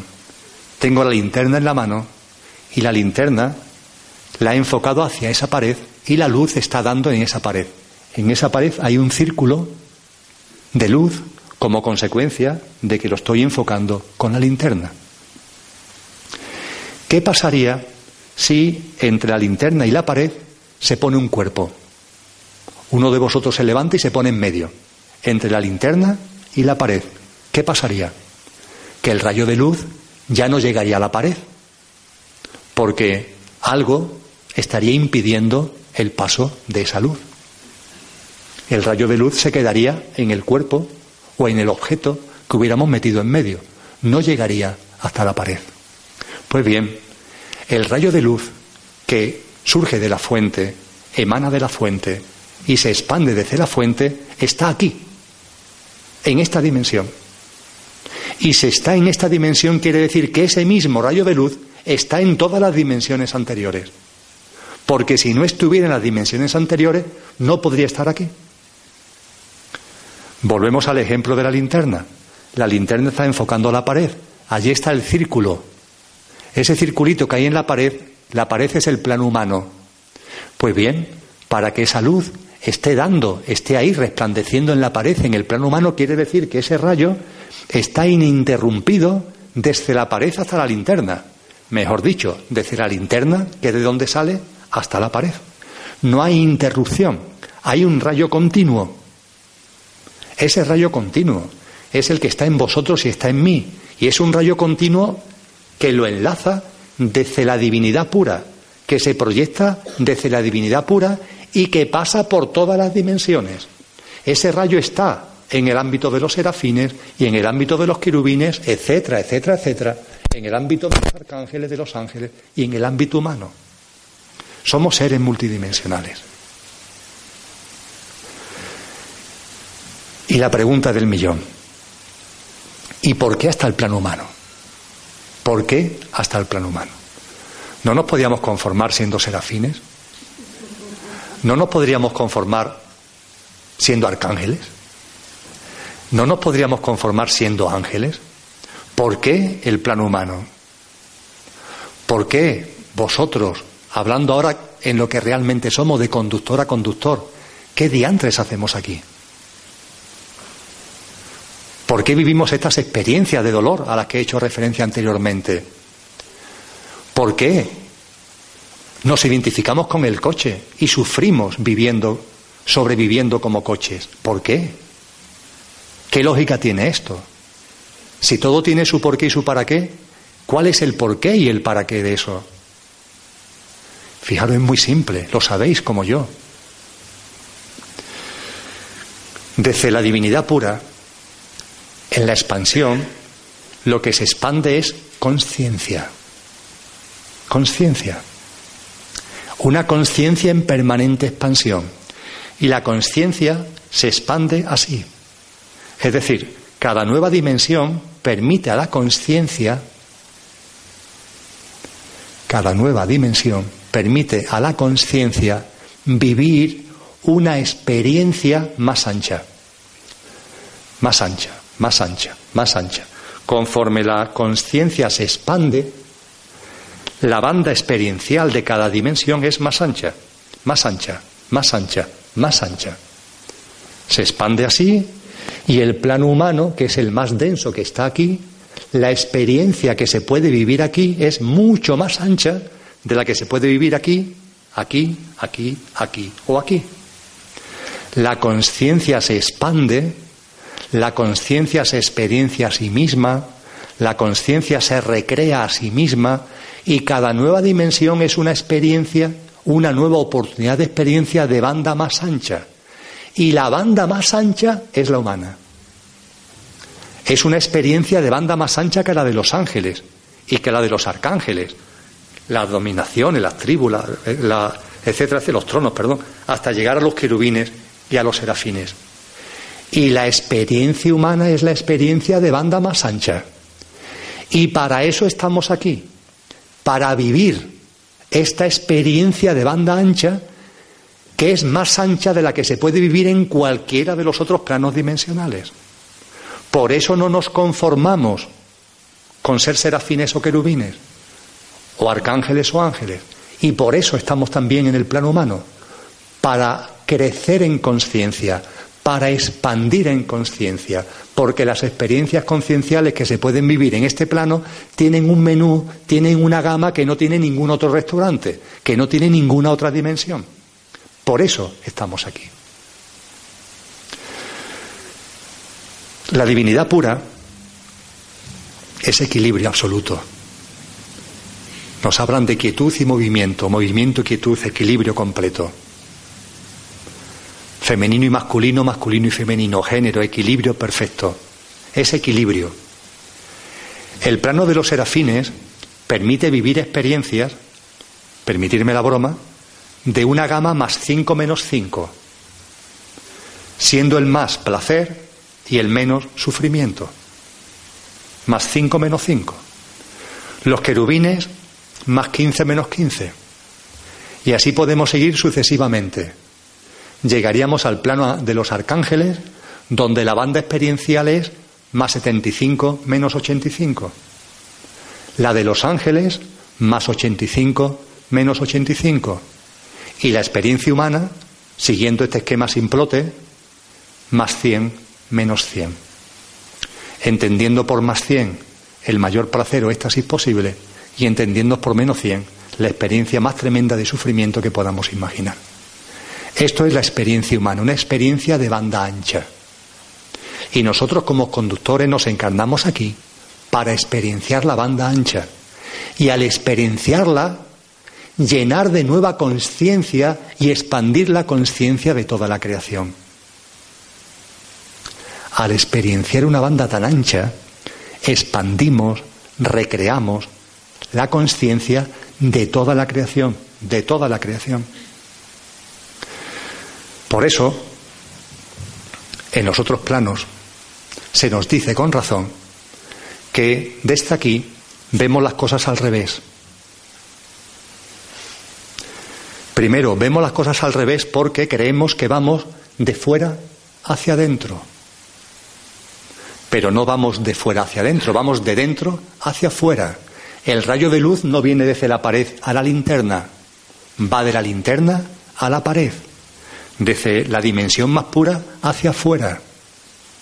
Aquí, sin embargo, creemos que estamos evolucionando en dirección a la fuente. No, somos la fuente en expansión. No tenemos que evolucionar hacia adentro porque ya somos eso. Estamos creciendo hacia afuera, expandiéndonos hacia afuera sin dejar de ser la fuente y sin dejar de ser nada porque el rayo de luz no se interrumpe, no se corta. Por tanto, vemos las cosas al revés cuando creemos que estamos evolucionando hacia la fuente, hacia la divinidad, ¿no? Es lo que somos. Siempre lo hemos sido. Inevitablemente. Y de la misma forma vemos las cosas al revés cuando creemos que este plano es un plano pobretón, permitirme la expresión. Pues bien, este plano es el plano más inefable de la creación. El más inefable. El más divino de todos los planos divinos, que todos lo son, pero este es más divino que ningún otro posible, porque es donde la conciencia y la divinidad se expande en una banda experiencial más ancha que ningún otro. Y este es el plano más inefable de la creación. Hay muchos mensajes de muchos hermanos de luz de otros planos, de nosotros mismos multidimensionalmente en otros planos que nos estamos diciendo, oye, chapó, qué envidia. Hay voces que nos dicen, canalizaciones que nos dicen, envidiamos por estar viviendo esa experiencia. ¿Cómo que nos envidian? ¿Cómo que nos felicitan? Claro, somos ellos, pero encarnados en un plano donde la banda experiencial es la releche. En ninguna otra dimensión, en ningún otro plano, se viven experiencias como esta. Pero claro, para completar, lo que estamos compartiendo. Cuando, cuando conductores encarnamos en el plano humano, cuando llegamos a este plano dimensional, para vivir la experiencia de banda ancha, del más 100 al menos 100, hay un requisito ineludible que conocemos ¿eh? antes de venir. Hay un requisito ineludible. ¿Lo intuís? ¿Cuál es ese requisito? Somos divinos, la divinidad pura, encarnándose en un ámbito denso, pero que permite una banda experiencial anchísima, que ningún otro plano permite. Pero a la hora de encarnar aquí, precisamente por lo que acabo de comentar, hay un requisito ineludible. El olvido de lo que somos. Hay que olvidar lo que somos. El gran olvido. Ese es el pacto. Ese es el requisito ineludible. El gran olvido. Tenemos que olvidar lo que somos. ¿Por qué? Porque si no olvidamos lo que somos, no viviremos el más 100 y el menos 100. Porque la única forma de vivir el más 100 y el menos 100 es olvidando lo que somos. Olvidando que somos el conductor e identificándonos con el coche, con el yo físico, mental y emocional. Si no se produjera el gran olvido, no viviríamos la banda ancha de la experiencia humana. Por ejemplo, hablamos anteriormente de la experiencia dolorosa de perder un hijo o una hija, un ser querido. Esa experiencia puede llegar a ser menos 100, o si no acercarse muchísimo a una experiencia de un enorme sufrimiento, de un tremendo dolor. Pero para que la experiencia de perder un ser querido se viva en menos 100 o en menos 95, es imprescindible que olvidemos lo que somos. Porque si no olvidamos lo que somos, la pérdida del ser querido producirá un dolor, pero no menos 100. A lo mejor menos 20, menos 15 o menos 50, pero no menos 100.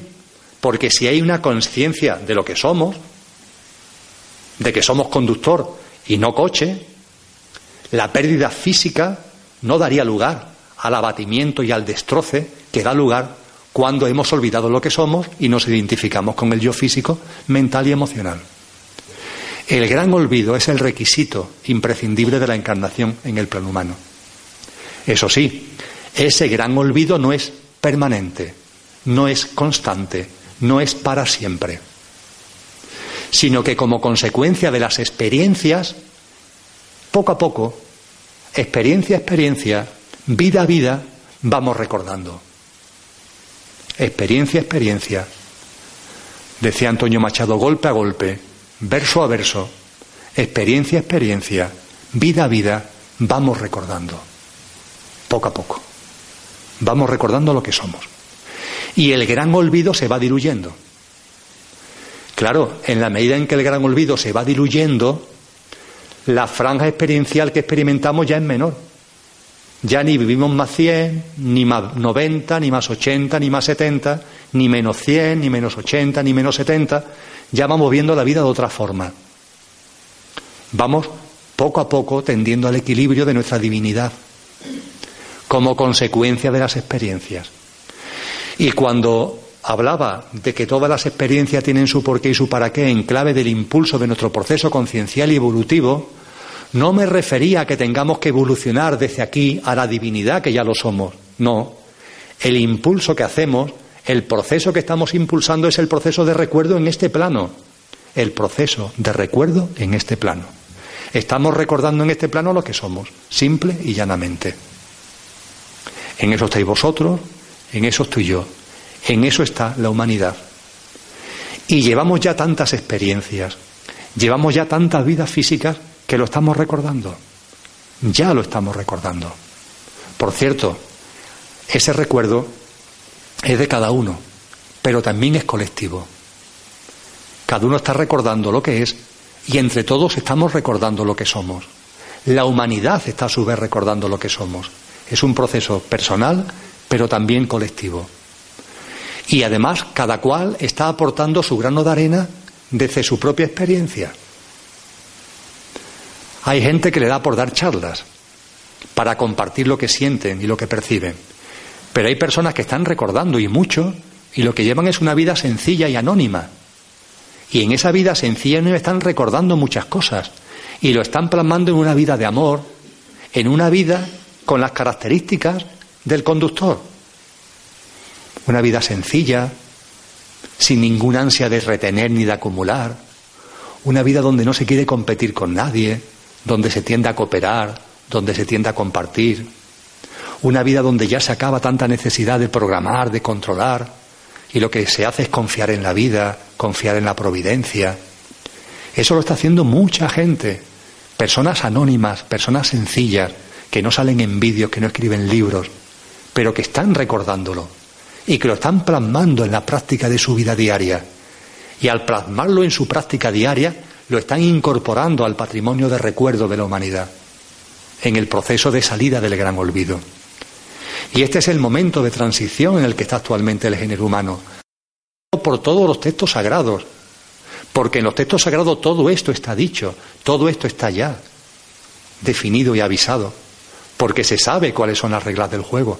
Lo sabemos nosotros mismos, aunque como requisito lo hayamos tenido que olvidar. Y en todos los textos sagrados se habla de una nueva humanidad y una nueva tierra, que será una humanidad que ha recordado lo que somos.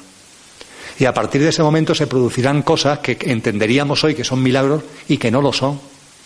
Será en ese momento cuando el yo físico, mental y emocional deje de tener fecha de caducidad. Fijaros, en ese momento dejará de tener fecha de caducidad.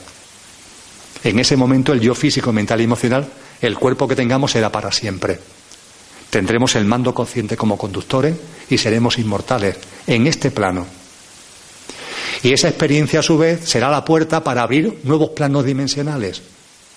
Porque cuando hayamos experienciado esta banda ancha y hayamos recordado desde la divinidad en la banda ancha lo que somos, se expandirá la creación y se abrirá un nuevo plano dimensional, que no tengo ni idea cómo se llamará. Y a lo mejor en ese plano dimensional la banda ya no va a ser más 100 menos 100, sino que va a ser más 125 menos 125 y se empezarán a buscar, permitirme la broma, voluntarios. Y yo sé que la mente dice, anda, que a mí me van a encontrar un voluntario enseguida, que decimos por el sur. Ya he tenido suficiente con la banda más 100 menos 100 como para meterme ahora con el tinglao de la menos 125 más 125. Pues no lo digáis muy alto, ¿eh? porque cuando estemos en el otro plano ya veremos cada uno lo que decide. No sería de extrañar que más de uno diga, mira, pues venga, vámonos a la del menos 125 más 125, donde el olvido tiene que ser ya tremebundo. ¿eh? Y el proceso de recuerdo todavía más lento que el que hemos vivido aquí. Se buscan voluntarios. En la identificación con el yo físico, mental y emocional, y eso me gustaría eh, dedicar la media orilla larga que nos queda,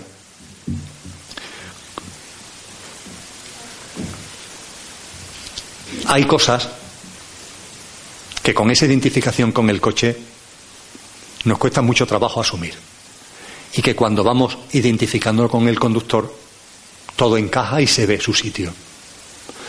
Lo que os transmito de corazón a corazón es que todo tiene su sitio, todo.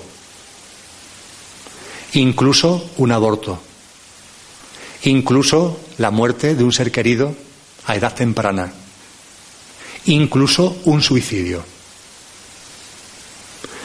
Y que tenemos que dejar la mente a un lado, porque la mente todo lo tuerce. También ahora intentaré explicar por qué. La mente todo lo ve torcido y no capta la realidad. En el tema del suicidio, que es un tema que últimamente, por distintas razones, estoy compartiendo mucho en las charlas, para que se nos quiten tantos traumas, para que nuestra mente no nos haga malas pasadas. Os recuerdo simplemente que hay suicidas que son venerados como santos. Suicidas que son venerados como santos. Diré, ¿quiénes? Por ejemplo, los lamas. Por ejemplo, los lamas. El que más y el que menos habrá visto alguna película de monasterios budistas, tibetanos. Sabéis que a personas que han tenido una evolución espiritual, a monjes, budistas, tibetanos, a lamas, que han tenido una evolución espiritual muy potente, ellos sienten cuando ha llegado el momento de poner fin a la experiencia humana, lo sienten perfectamente. La muerte no le llega aparentemente por casualidad, porque no es casualidad. El cuerpo deja de funcionar cuando se han vivido las experiencias que, que queríamos vivir. La diferencia es que estas personas han evolucionado mucho conciencialmente y no son inconscientes, son plenamente conscientes. Y como son plenamente conscientes, le dicen a la comunidad, por ejemplo, hoy que es viernes, le dicen a la comunidad de monjes, el miércoles voy a hacer el tránsito. El miércoles de la semana que viene voy a hacer el tránsito. Y la comunidad no se extraña. Se sabe que es un ser humano que se ha conocido a sí mismo, que se ha identificado con el conductor que hay dentro y que en esa absoluta identificación con el conductor tiene conciencia precisa de que su experiencia en el plano humano con este vehículo, con el coche actual, ha terminado. Y se lo avisa a los miembros de la comunidad. Y los miembros de la comunidad se van preparando para ese momento. Y según el uso, 48 o 24 horas antes, empiezan una serie de cánticos y empiezan una serie de ritos que giran en torno a la persona que va a hacer el tránsito. Y el día de, el miércoles, esa persona entra en meditación. Y en meditación va apagando la vida en él mismo. Va parando poco a poco el ritmo cardíaco, lo va parando. Va parando poco a poco el ritmo respiratorio, poco a poco. Y desde la conciencia y mediante una técnica que se aprende en esos monasterios, poco a poco el corazón se para, poco a poco se deja, de respirar. Y esa persona que está en postura zen, la habréis visto en alguna película, en la postura de loto, espalda recta, poco a poco, poco a poco, va yéndose de la vida. Y en el momento en el que el corazón deja de latir y la respiración cesa, el único síntoma exterior es que la cabeza cae. Ya está. Entonces sus compañeros de comunidad empiezan a entonar unos cánticos acompañándole en el tránsito.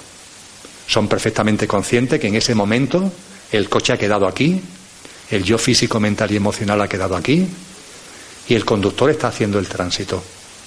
Y lo acompaña con sus cánticos, que no son cánticos de dolor, no son cánticos de tristeza, son cánticos de gratitud, de amor, de alabanza a esa dimensión espiritual que ha encarnado en el plano humano y que ha evolucionado en conciencia con la conciencia suficiente como para hacerlo de esta forma, con conciencia absoluta, disfrutando del tránsito, no temiéndolo, disfrutando plenamente del tránsito, como parte de la vida, como un elemento más de la propia vida. Pues bien, esto es un suicidio. Se ha suicidado. En el mundo del donde yo vengo, en Andalucía, que los árabes duraron durante mucho tiempo, hay documentación acerca de que esta práctica lo hacían también los maestros sufíes, que convocaban al barrio, a la cofradía sufí, en la plaza del pueblo, en la plaza del barrio, perdón, un día concreto con el aviso de que iban a fallecer. Y lo que se hacía es una fiesta. Normalmente se comenzaba el día anterior y en el momento concreto en el que el que iba a fallecer tenía que fallecer hacía lo mismo. Entraba en concentración, entraba en meditación y su cuerpo dejaba de operar y se producía el tránsito. Los maestros sufís se suicidan. Por tanto, ante el hecho del suicidio, que la mente no nos encasille. Hay muchas, muchas formas de suicidio y hay muchos tipos de suicidio. Y puede haber un suicidio fruto de la conciencia. Y nuestra mente nunca lo va a admitir. También es verdad, también es verdad que hay suicidios que no son fruto de la conciencia, sino de la inconsciencia. Pero incluso eso tiene su porqué y su para qué. Incluso eso impulsa el proceso conciencial evolutivo. Tenemos que confiar más en todo. Tenemos que respirar más y tenemos que fluir más. Respiramos, confiamos, fluimos. Intentamos ir más allá de la mente, porque la mente no sirve para ver la vida, la mente no sirve para entender la vida y la mente no tiene, no tiene la funcionalidad de ver y entender la vida.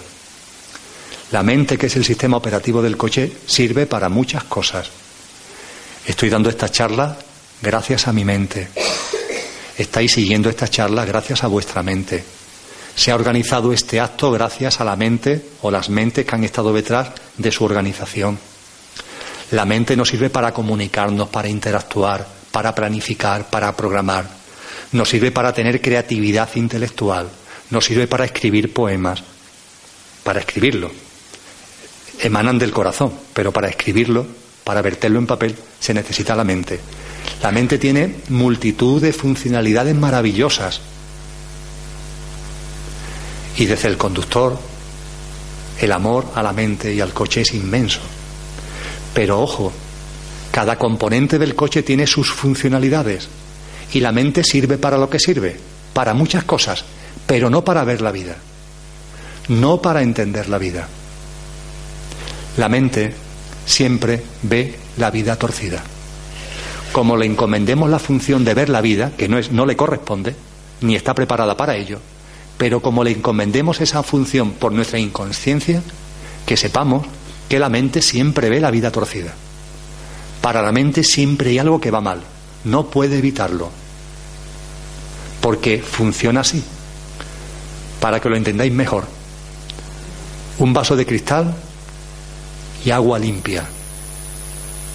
Llenamos el vaso de agua y una vez que tenemos el vaso lleno de agua cogemos una pajita de esta que tomamos para los refrescos y la introducimos en el vaso de agua.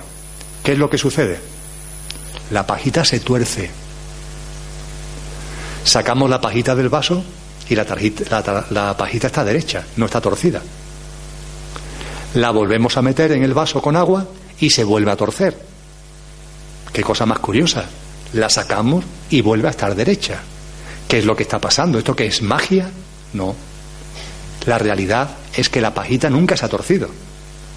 Está derecha en mi mano y está derecha cuando la introduzco en el vaso con agua. Sigue estando derecha. Lo único que se produce es un efecto visual que hace que estando en el cristal con el agua se vea torcida. Pero no porque esté torcida, sino porque se ve torcida. Es un efecto óptico, es un efecto visual. Pues bien, esto exactamente, exactamente es lo que ocurre cuando se quiere ver la vida, cuando se quiere entender la vida a través de la mente. Que todo se ve torcido, que siempre hay algo que va mal. Con la mente nunca, nunca podremos sentir y percibir que todo tiene su porqué y su para qué, que nada sobra ni falta, que todo encaja, que todo fluye, refluye, confluye en el amor de cuanto es y acontece, y que todo es paz. Con la mente nunca se podrá entender, porque la mente todo lo ve torcido.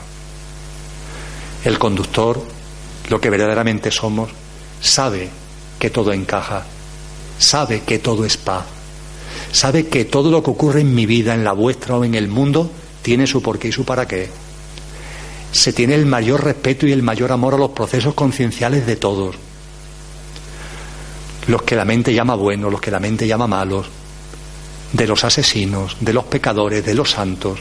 Se ama y se respetan todos los procesos concienciales de los pobres, de los poderosos, de los esclavos, de los señores y de los amos. Son procesos concienciales dentro de esa banda experiencial. Y dentro de esa banda experiencial, poco a poco, poco a poco, vamos recordando lo que somos. Y cuando vamos recordando lo que somos, vamos soltando, despegándonos, compartiendo, siendo solidarios, confiando en la vida. La mente esto nunca lo ve. La paz no hay que alcanzarla, hay que verla. Y nunca la veremos con la mente. Todo está en paz.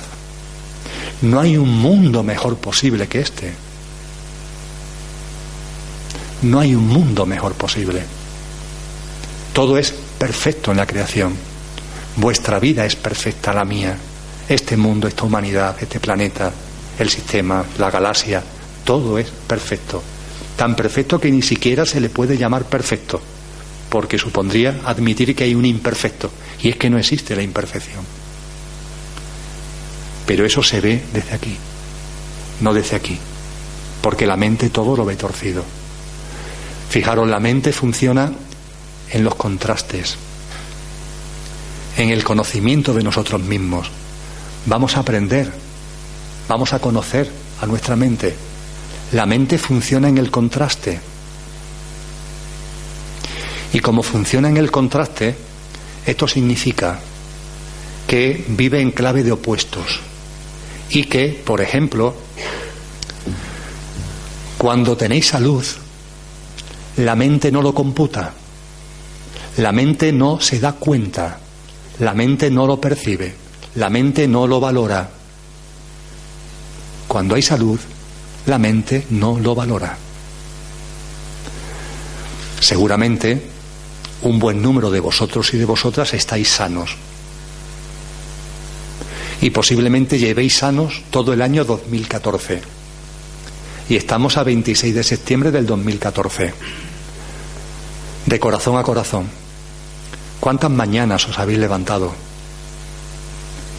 ¿Habéis mirado por la ventana o por la terraza? ¿O al salir a la calle para ir a vuestro trabajo a donde vayáis? habéis dicho, oye, estoy sano, gozo de salud, voy a vivir este nuevo día sano y con salud, qué maravilla. ¿Lo habéis hecho alguna vez en este año 2014? ¿Estamos sanos? Y no le damos importancia. No lo valoramos. Porque la mente no lo valora. Pero ojo, nos ponemos enfermos. Un simple resfriado, ¿eh? un simple dolor de cabeza. No digamos ya cuando son enfermedades más serias. Inmediatamente la mente se acuerda de la salud. Inmediatamente, oye. En cuanto que nos ponemos enfermos, inmediatamente la mente se acuerda de la salud. Inmediatamente la mente valora la salud. Ojalá estuviera sano. ¿Qué gana tengo de estar sano? Pero para que la mente diga eso, tenemos que estar enfermos. Si no, la mente no computa la salud. Porque la mente funciona en los opuestos, porque la mente funciona en los contrastes. Y cuando sanamos, otra vez volvemos a olvidarnos de la salud. Esa salud que tanto hemos valorado mientras que estábamos enfermos, en cuanto que sanamos, nos volvemos a olvidar de ella. ¿Hasta cuándo? Hasta que nuevamente nos ponemos enfermos, que otra vez nos acordamos de la salud. Así funciona la mente. Y esto tiene, permitirme que lo subraye mucho, porque tiene una enorme importancia en vuestra vida, en vuestro proceso conciencial y evolutivo de evolución del olvido al recuerdo y por tanto en el tipo de experiencias que tenéis que crear. En el tipo de experiencias que tenéis que crear. Las creáis vosotros, ¿eh? Pero, pero la vida que estáis creando con vuestra experiencia tiene mucho que ver con esto. Me explico, porque es fundamental. Como la mente solo funciona en contrastes y solo ve lo opuesto, experiencias de amor no las computa. Experiencias de armonía no las computa. Experiencias de desamor, de dolor, de sufrimiento, de enfermedad, las computa maravillosamente. Pero las de amor y las de armonía no las computa. Las experiencias que no se computan no sirven para nuestro proceso conciencial porque no las computamos. Es como si no existieran. Al no computarla, entendéis el término, ¿verdad? Al no computarla, no impulsa nuestro proceso conciencial impulsa nuestro proceso conciencial aquellas de las que nos damos cuenta, aquellas que computamos. Pero cuando vivimos a través de la mente, cuando vivimos aferrado al yo físico, mental y emocional, cuando vivimos identificado al coche y vemos la vida y vivimos la vida a través de su sistema operativo, que es la mente, como no computamos las experiencias de amor y queremos evolucionar conciencialmente, ¿qué es lo que hace el conductor? crea experiencias de sufrimiento. porque esas sí las computa la mente. Como estamos viviendo a través de la mente, tenemos que crear experiencias de sufrimiento porque son las únicas que computa la mente. Claro.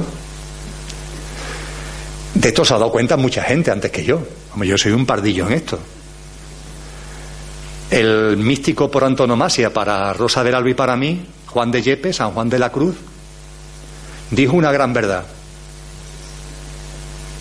En la carta que le escribió a Ana de Peñalosa y Mercado en el año 1584, que esta viuda granadina le pidió que le explicara el contenido de las poesías de la obra lírica porque no la entendía, dejó escrito de su puño y letra Juan de Yepes, San Juan de la Cruz, por cierto, doctor de la Iglesia desde el año 1929, aunque fue muy perseguido en su época. Dejó escrito, el más perfecto grado de perfección a que en esta vida se puede llegar es la transformación en Dios.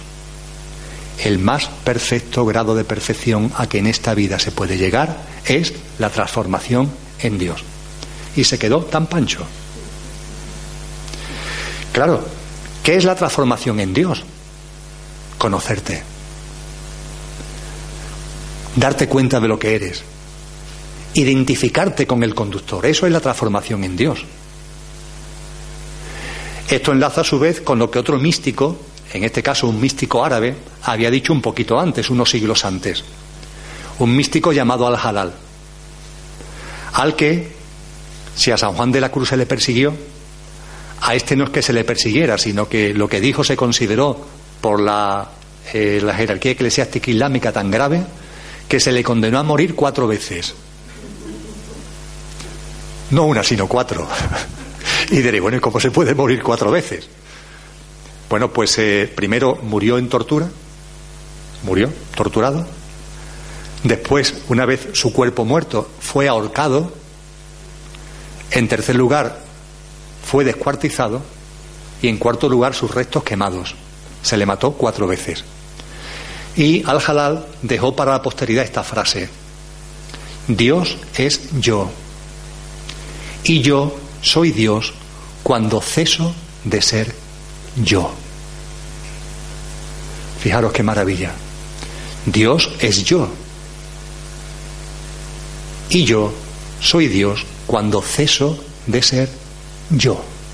Este yo final, que ahí me gusta decir, ponerlo entre comillas, Dios es yo y yo soy Dios cuando ceso de ser yo. Este yo final, entre comillas, es el yo físico, mental y emocional. Es el coche, yo soy Dios. Dios es yo, perdón. Y yo soy Dios cuando dejo de identificarme con el coche, cuando dejo de aferrarme al coche, cuando me doy cuenta de lo que realmente soy. Entonces, Dios es yo y yo soy Dios. Entonces se produce la transformación en Dios de la que nos habla San Juan de la Cruz. El endiosamiento del que nos habló Santa Teresa. O San Basilio, uno de los primeros padres de la Iglesia. El endiosamiento. Aquí está la divinidad. Yo soy la divinidad, vosotros sois la divinidad, todos somos la divinidad, experienciando en el plano humano, experienciando en un plano que desde el punto de vista vibracional es denso, pero que estamos experienciando porque su banda es tan ancha que permite recrear toda la creación, permite expandir la conciencia y llenar de conciencia y expandir la conciencia de toda la creación. Por eso este es el plano más inefable, el plano más divino de todos los planos. Y no estamos evolucionando de fuera hacia adentro, nos estamos expandiendo desde la fuente hacia afuera. Y el proceso evolutivo en este plano, desde el olvido, que era un requisito ineludible para vivir la experiencia hacia, hacia el recuerdo de lo que somos.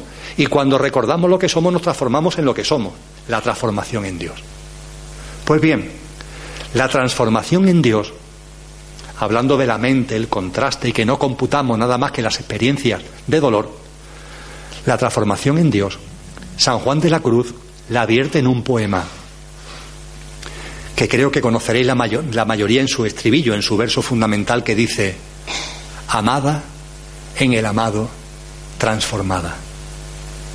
Lo que puso en su puño y letra, el más perfecto grado de perfección a que en esta vida se puede llegar, que es la transformación en Dios, lo vierte en su obra lírica y lo expresa de esta forma tan maravillosa, la amada en el amado, transformada la amada, el amado que es Dios, la amada en el amado transformada. Pues bien, ¿en cuáles de sus poemas, en cuál de sus poemas pone esto San Juan de la Cruz? ¿En cuál? Lo podía haber puesto en el cántico espiritual, que es una obra alegre, como el cantar de los cantares, sensual, erótica, pero donde lo expresa de una forma más acabada, de una forma más terminante, es en un poema que tiene como título Noche Oscura. ¿Por qué en Noche Oscura? ¿Por qué la transformación en Dios? ¿Por qué amada en el amado transformada lo mete en la noche oscura? Porque Él se percató de esto, de que como no somos capaces de computar al estar identificados con la mente, las experiencias de amor y las experiencias de armonía, y necesitamos las experiencias de dolor y de sufrimiento para darnos cuenta de las cosas, es la noche oscura la que nos impulsa evolutivamente. Pero esto no es porque sea así obligatorio.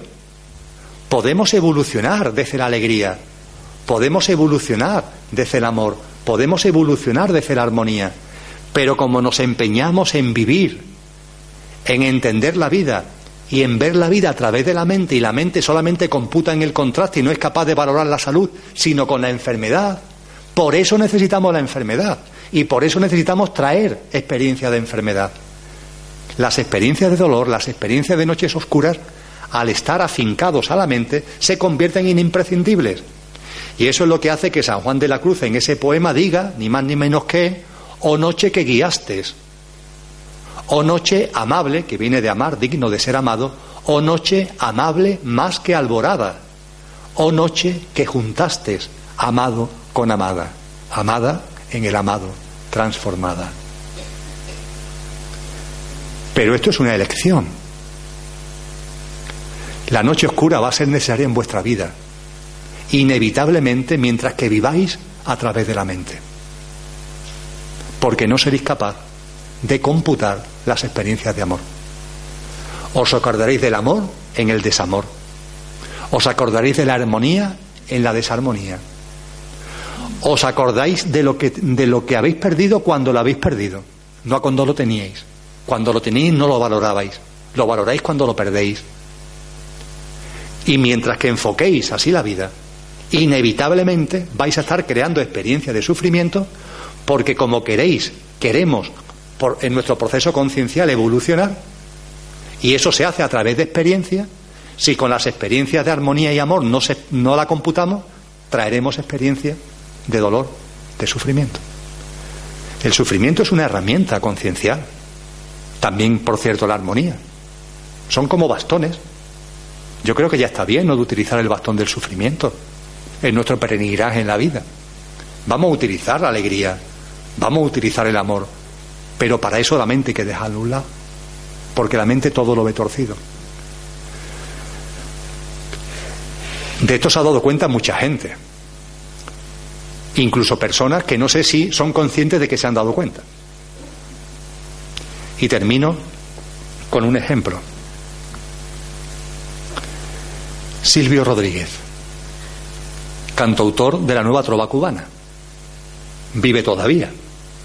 Bueno, Silvio Rodríguez en el año 1969 compuso una canción llamada El elegido. Hay quien piensa que se la dedicó a Che Guevara. No es verdad.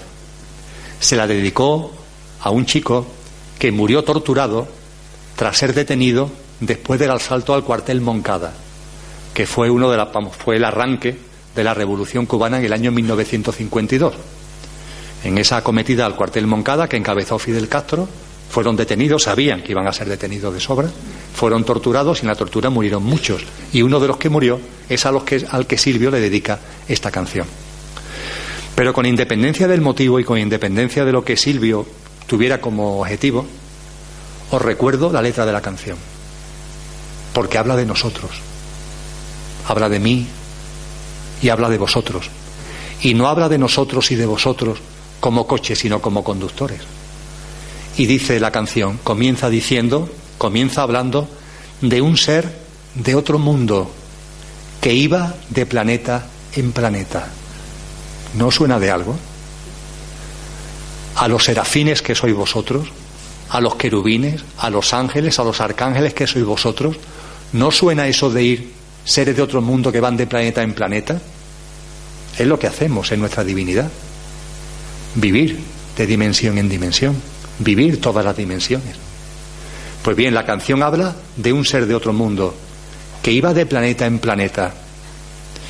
Y en un momento determinado, dice la canción, que ese ser de otro mundo que iba de planeta en planeta decide bajar a la guerra.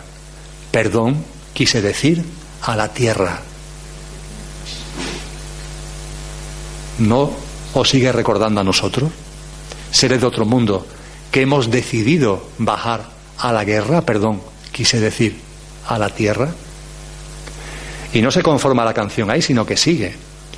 Y cuenta lo que ese ser de otro mundo, que iba de planeta en planeta y decide bajar a la tierra, de qué se da cuenta en cuanto que baja. A nosotros nos ha costado más trabajo, pero el de la canción se da cuenta en cuanto, en cuanto baja. Y lo resume de la siguiente forma. Se da cuenta cómo funciona esto y lo resume de la siguiente forma. Lo tremendo se aprende enseguida y lo hermoso cuesta la vida. Lo tremendo se aprende enseguida y lo hermoso cuesta la vida. Buscar la canción en YouTube es una preciosidad en, letra y en música. Lo tremendo se aprende enseguida. Un puño de años, como mucho, y se aprende de lo tremendo. Pero de lo hermoso, yo creo que se queda corto. No cuesta una vida, a veces cuesta muchas vidas aprender de lo hermoso. ¿Qué trabajo cuesta aprender de lo hermoso? Y repito e insisto, cuesta trabajo aprender de lo hermoso porque estamos enganchados a la mente estamos aferrados a la mente. Vemos la vida y entendemos la vida a través de la mente. Y la mente tiene muchas prestaciones maravillosas, pero no ver la vida.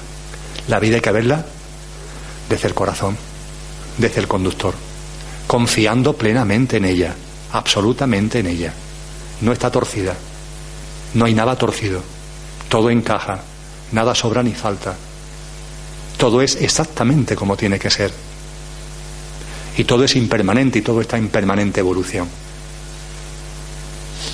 Los pensamientos no son vuestros. Solo una pequeña parte de los pensamientos son vuestros. La inmensa mayoría de los pensamientos no tienen nada que ver con vosotros, nada que ver con vosotros.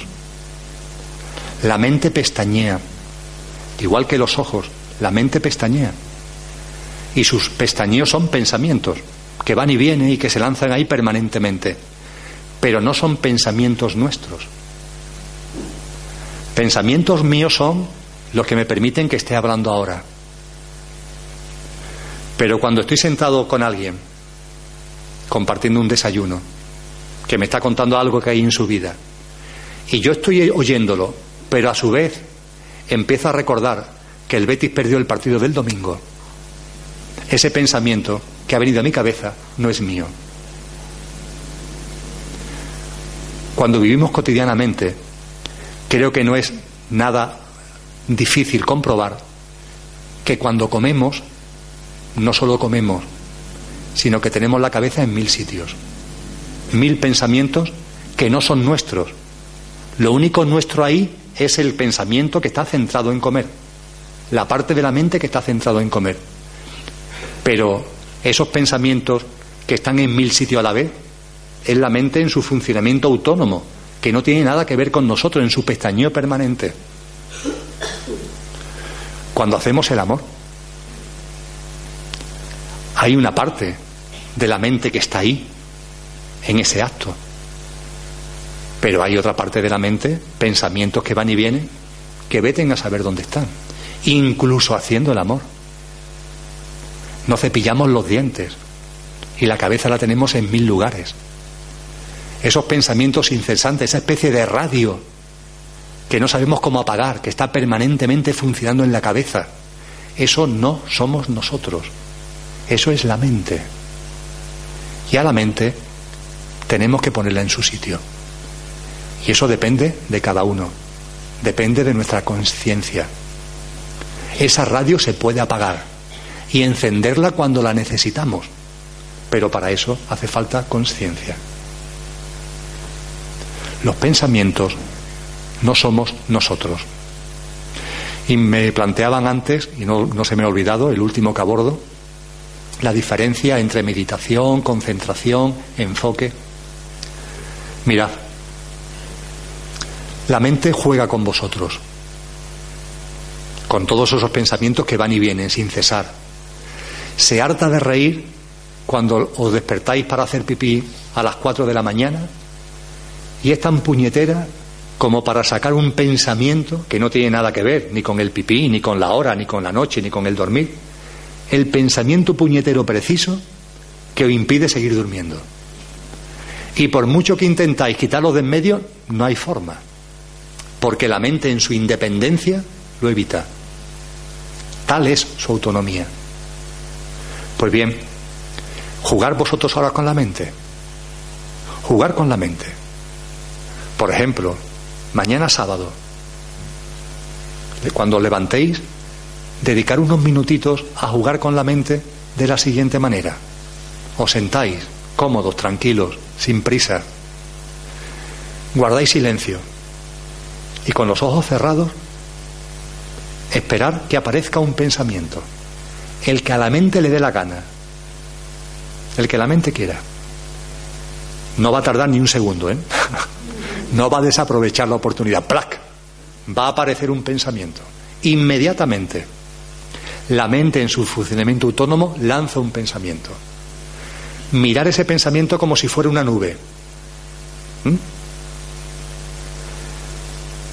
Lo único que tenéis que hacer jugando con la mente es no agarraros a la nube, no agarraros al pensamiento, dejar que se vaya, como una nube que pasa por el cielo, dejar que se vaya. Va a ser difícil, ¿eh? Porque lo normal es que os enganchéis al pensamiento. Engancharse al pensamiento, ¿qué es lo que significa? Significa seguir el juego al pensamiento. Mañana por la mañana, cuando os sentéis en silencio, en los pensamientos que la mente a su bola traiga, será normal, por ejemplo, que traiga un pensamiento de este encuentro. Es normal, ¿verdad? Mañana sábado, este acto ha sido hoy viernes, es normal que la mente recuerde algo y traiga un pensamiento con relación a este encuentro. Es de lo más normal. Bueno, simplemente no engancharos, dejar que ese pensamiento pase. ¿Qué significa engancharse? Pues significa, por ejemplo, recordar con qué persona vinisteis a este acto. La que está sentada a vuestro lado. Vuestra pareja, vuestro amigo, vuestra amiga. A partir de ahí os acordáis de este encuentro, pero os habéis acordado de la persona con la que vinisteis. Y a partir de ahí os acordáis que con esa persona os habéis quedado para hacer una excursión o ir a Barcelona el fin de semana que viene. Desde Andorra, desplazaros a Barcelona. Al acordaros del acto del viernes, os habéis acordado de la persona. Al acordaros de la persona, os habéis acordado que habéis quedado con ella para ir la semana que viene, el fin de semana que viene, a Barcelona. Y a partir de ahí, os acordáis del tiempo que lleváis sin ir a Barcelona. Oye, ya hace un año y medio que no voy a Barcelona. Ah, y la última vez fui con Menganito o con Menganita. ¿Y os acordáis con el Menganito o con Menganita que hace un año y medio fuisteis a Barcelona? Y decía, oye, que por cierto, a esta persona hace tiempo que no la veo. Tengo que ir a verla, ¿eh? Su teléfono lo tengo, sí, claro, la voy a llamar. En, en cuanto que termine esto que estoy haciendo, la voy a llamar porque hace mucho tiempo que... Esto es engancharse a la mente. Esto es engancharse a un pensamiento. Esto es agarrarse a la nube. Jugar con la mente. Os sentáis, Viene un pensamiento, una nube, dejadla pasar. No hagáis el juego. Jugar vosotros. No os enganchéis. Si os engancháis, tomáis conciencia y os desengancháis. Inmediatamente viene otro pensamiento, y otro, y otro, y otro. Es como si las nubes fueran vagones de un tren, juntos, bla, bla, bla, bla, bla, bla. En ningún momento hay cielo azul, siempre nube, nube, nube, una nube, otra nube. Bueno, os aseguro que en la medida en que vayáis dejando pasar las nubes, entre nube y nube poco a poco va a aparecer un intervalo, un espacio de no pensamiento, un espacio de cielo azul. Va a aparecer, seguro, ¿eh? Y no es muy difícil. No hace falta una práctica muy elaborada de mucho tiempo. ¿Qué va?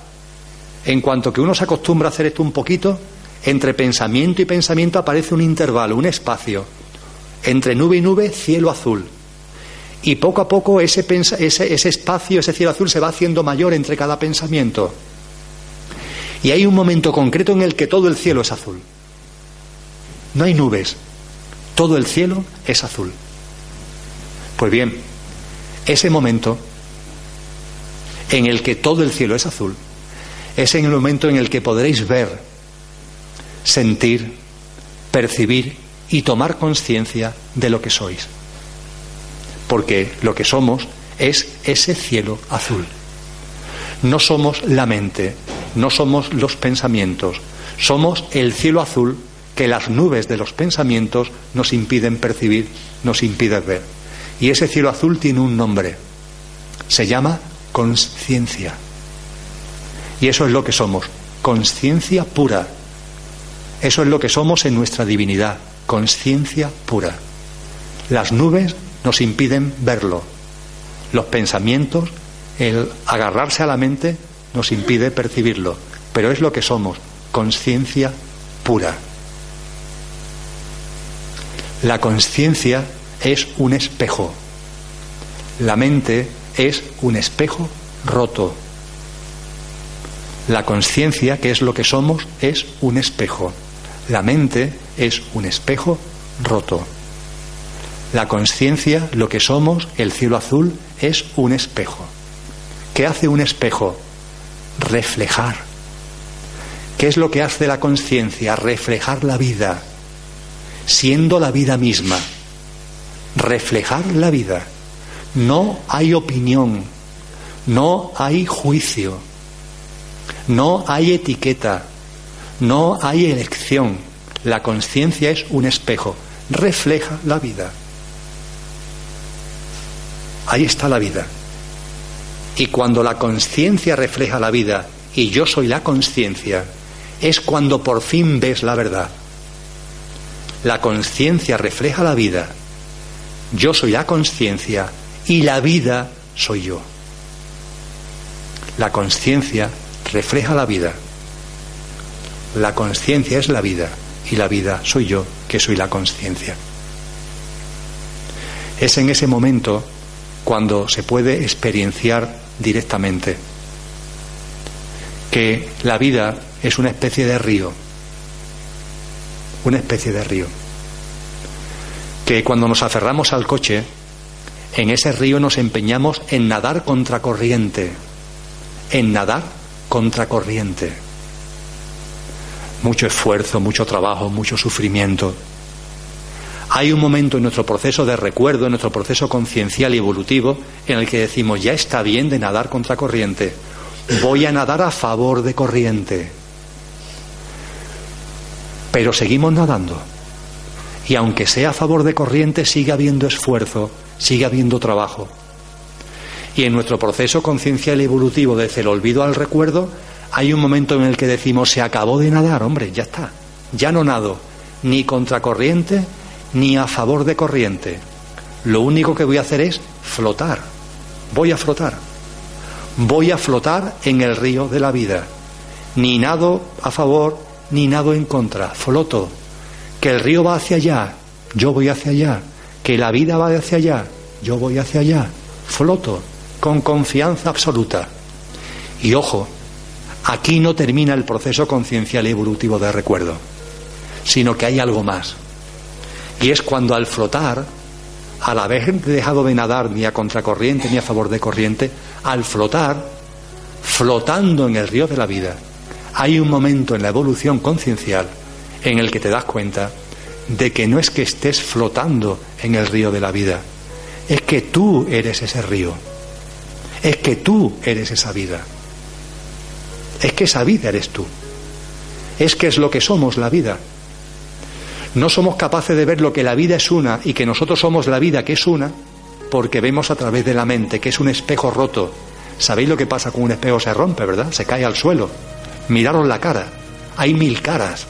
Todo se ve dividido, fraccionado, distorsionado. La conciencia es un espejo. Es lo que somos. Y flotando en el río de la vida, confiando absolutamente en la vida, os daréis cuenta de que somos la vida. Radicalmente, sin excepción, es lo que somos. Que la pase con vosotros. Muchas gracias.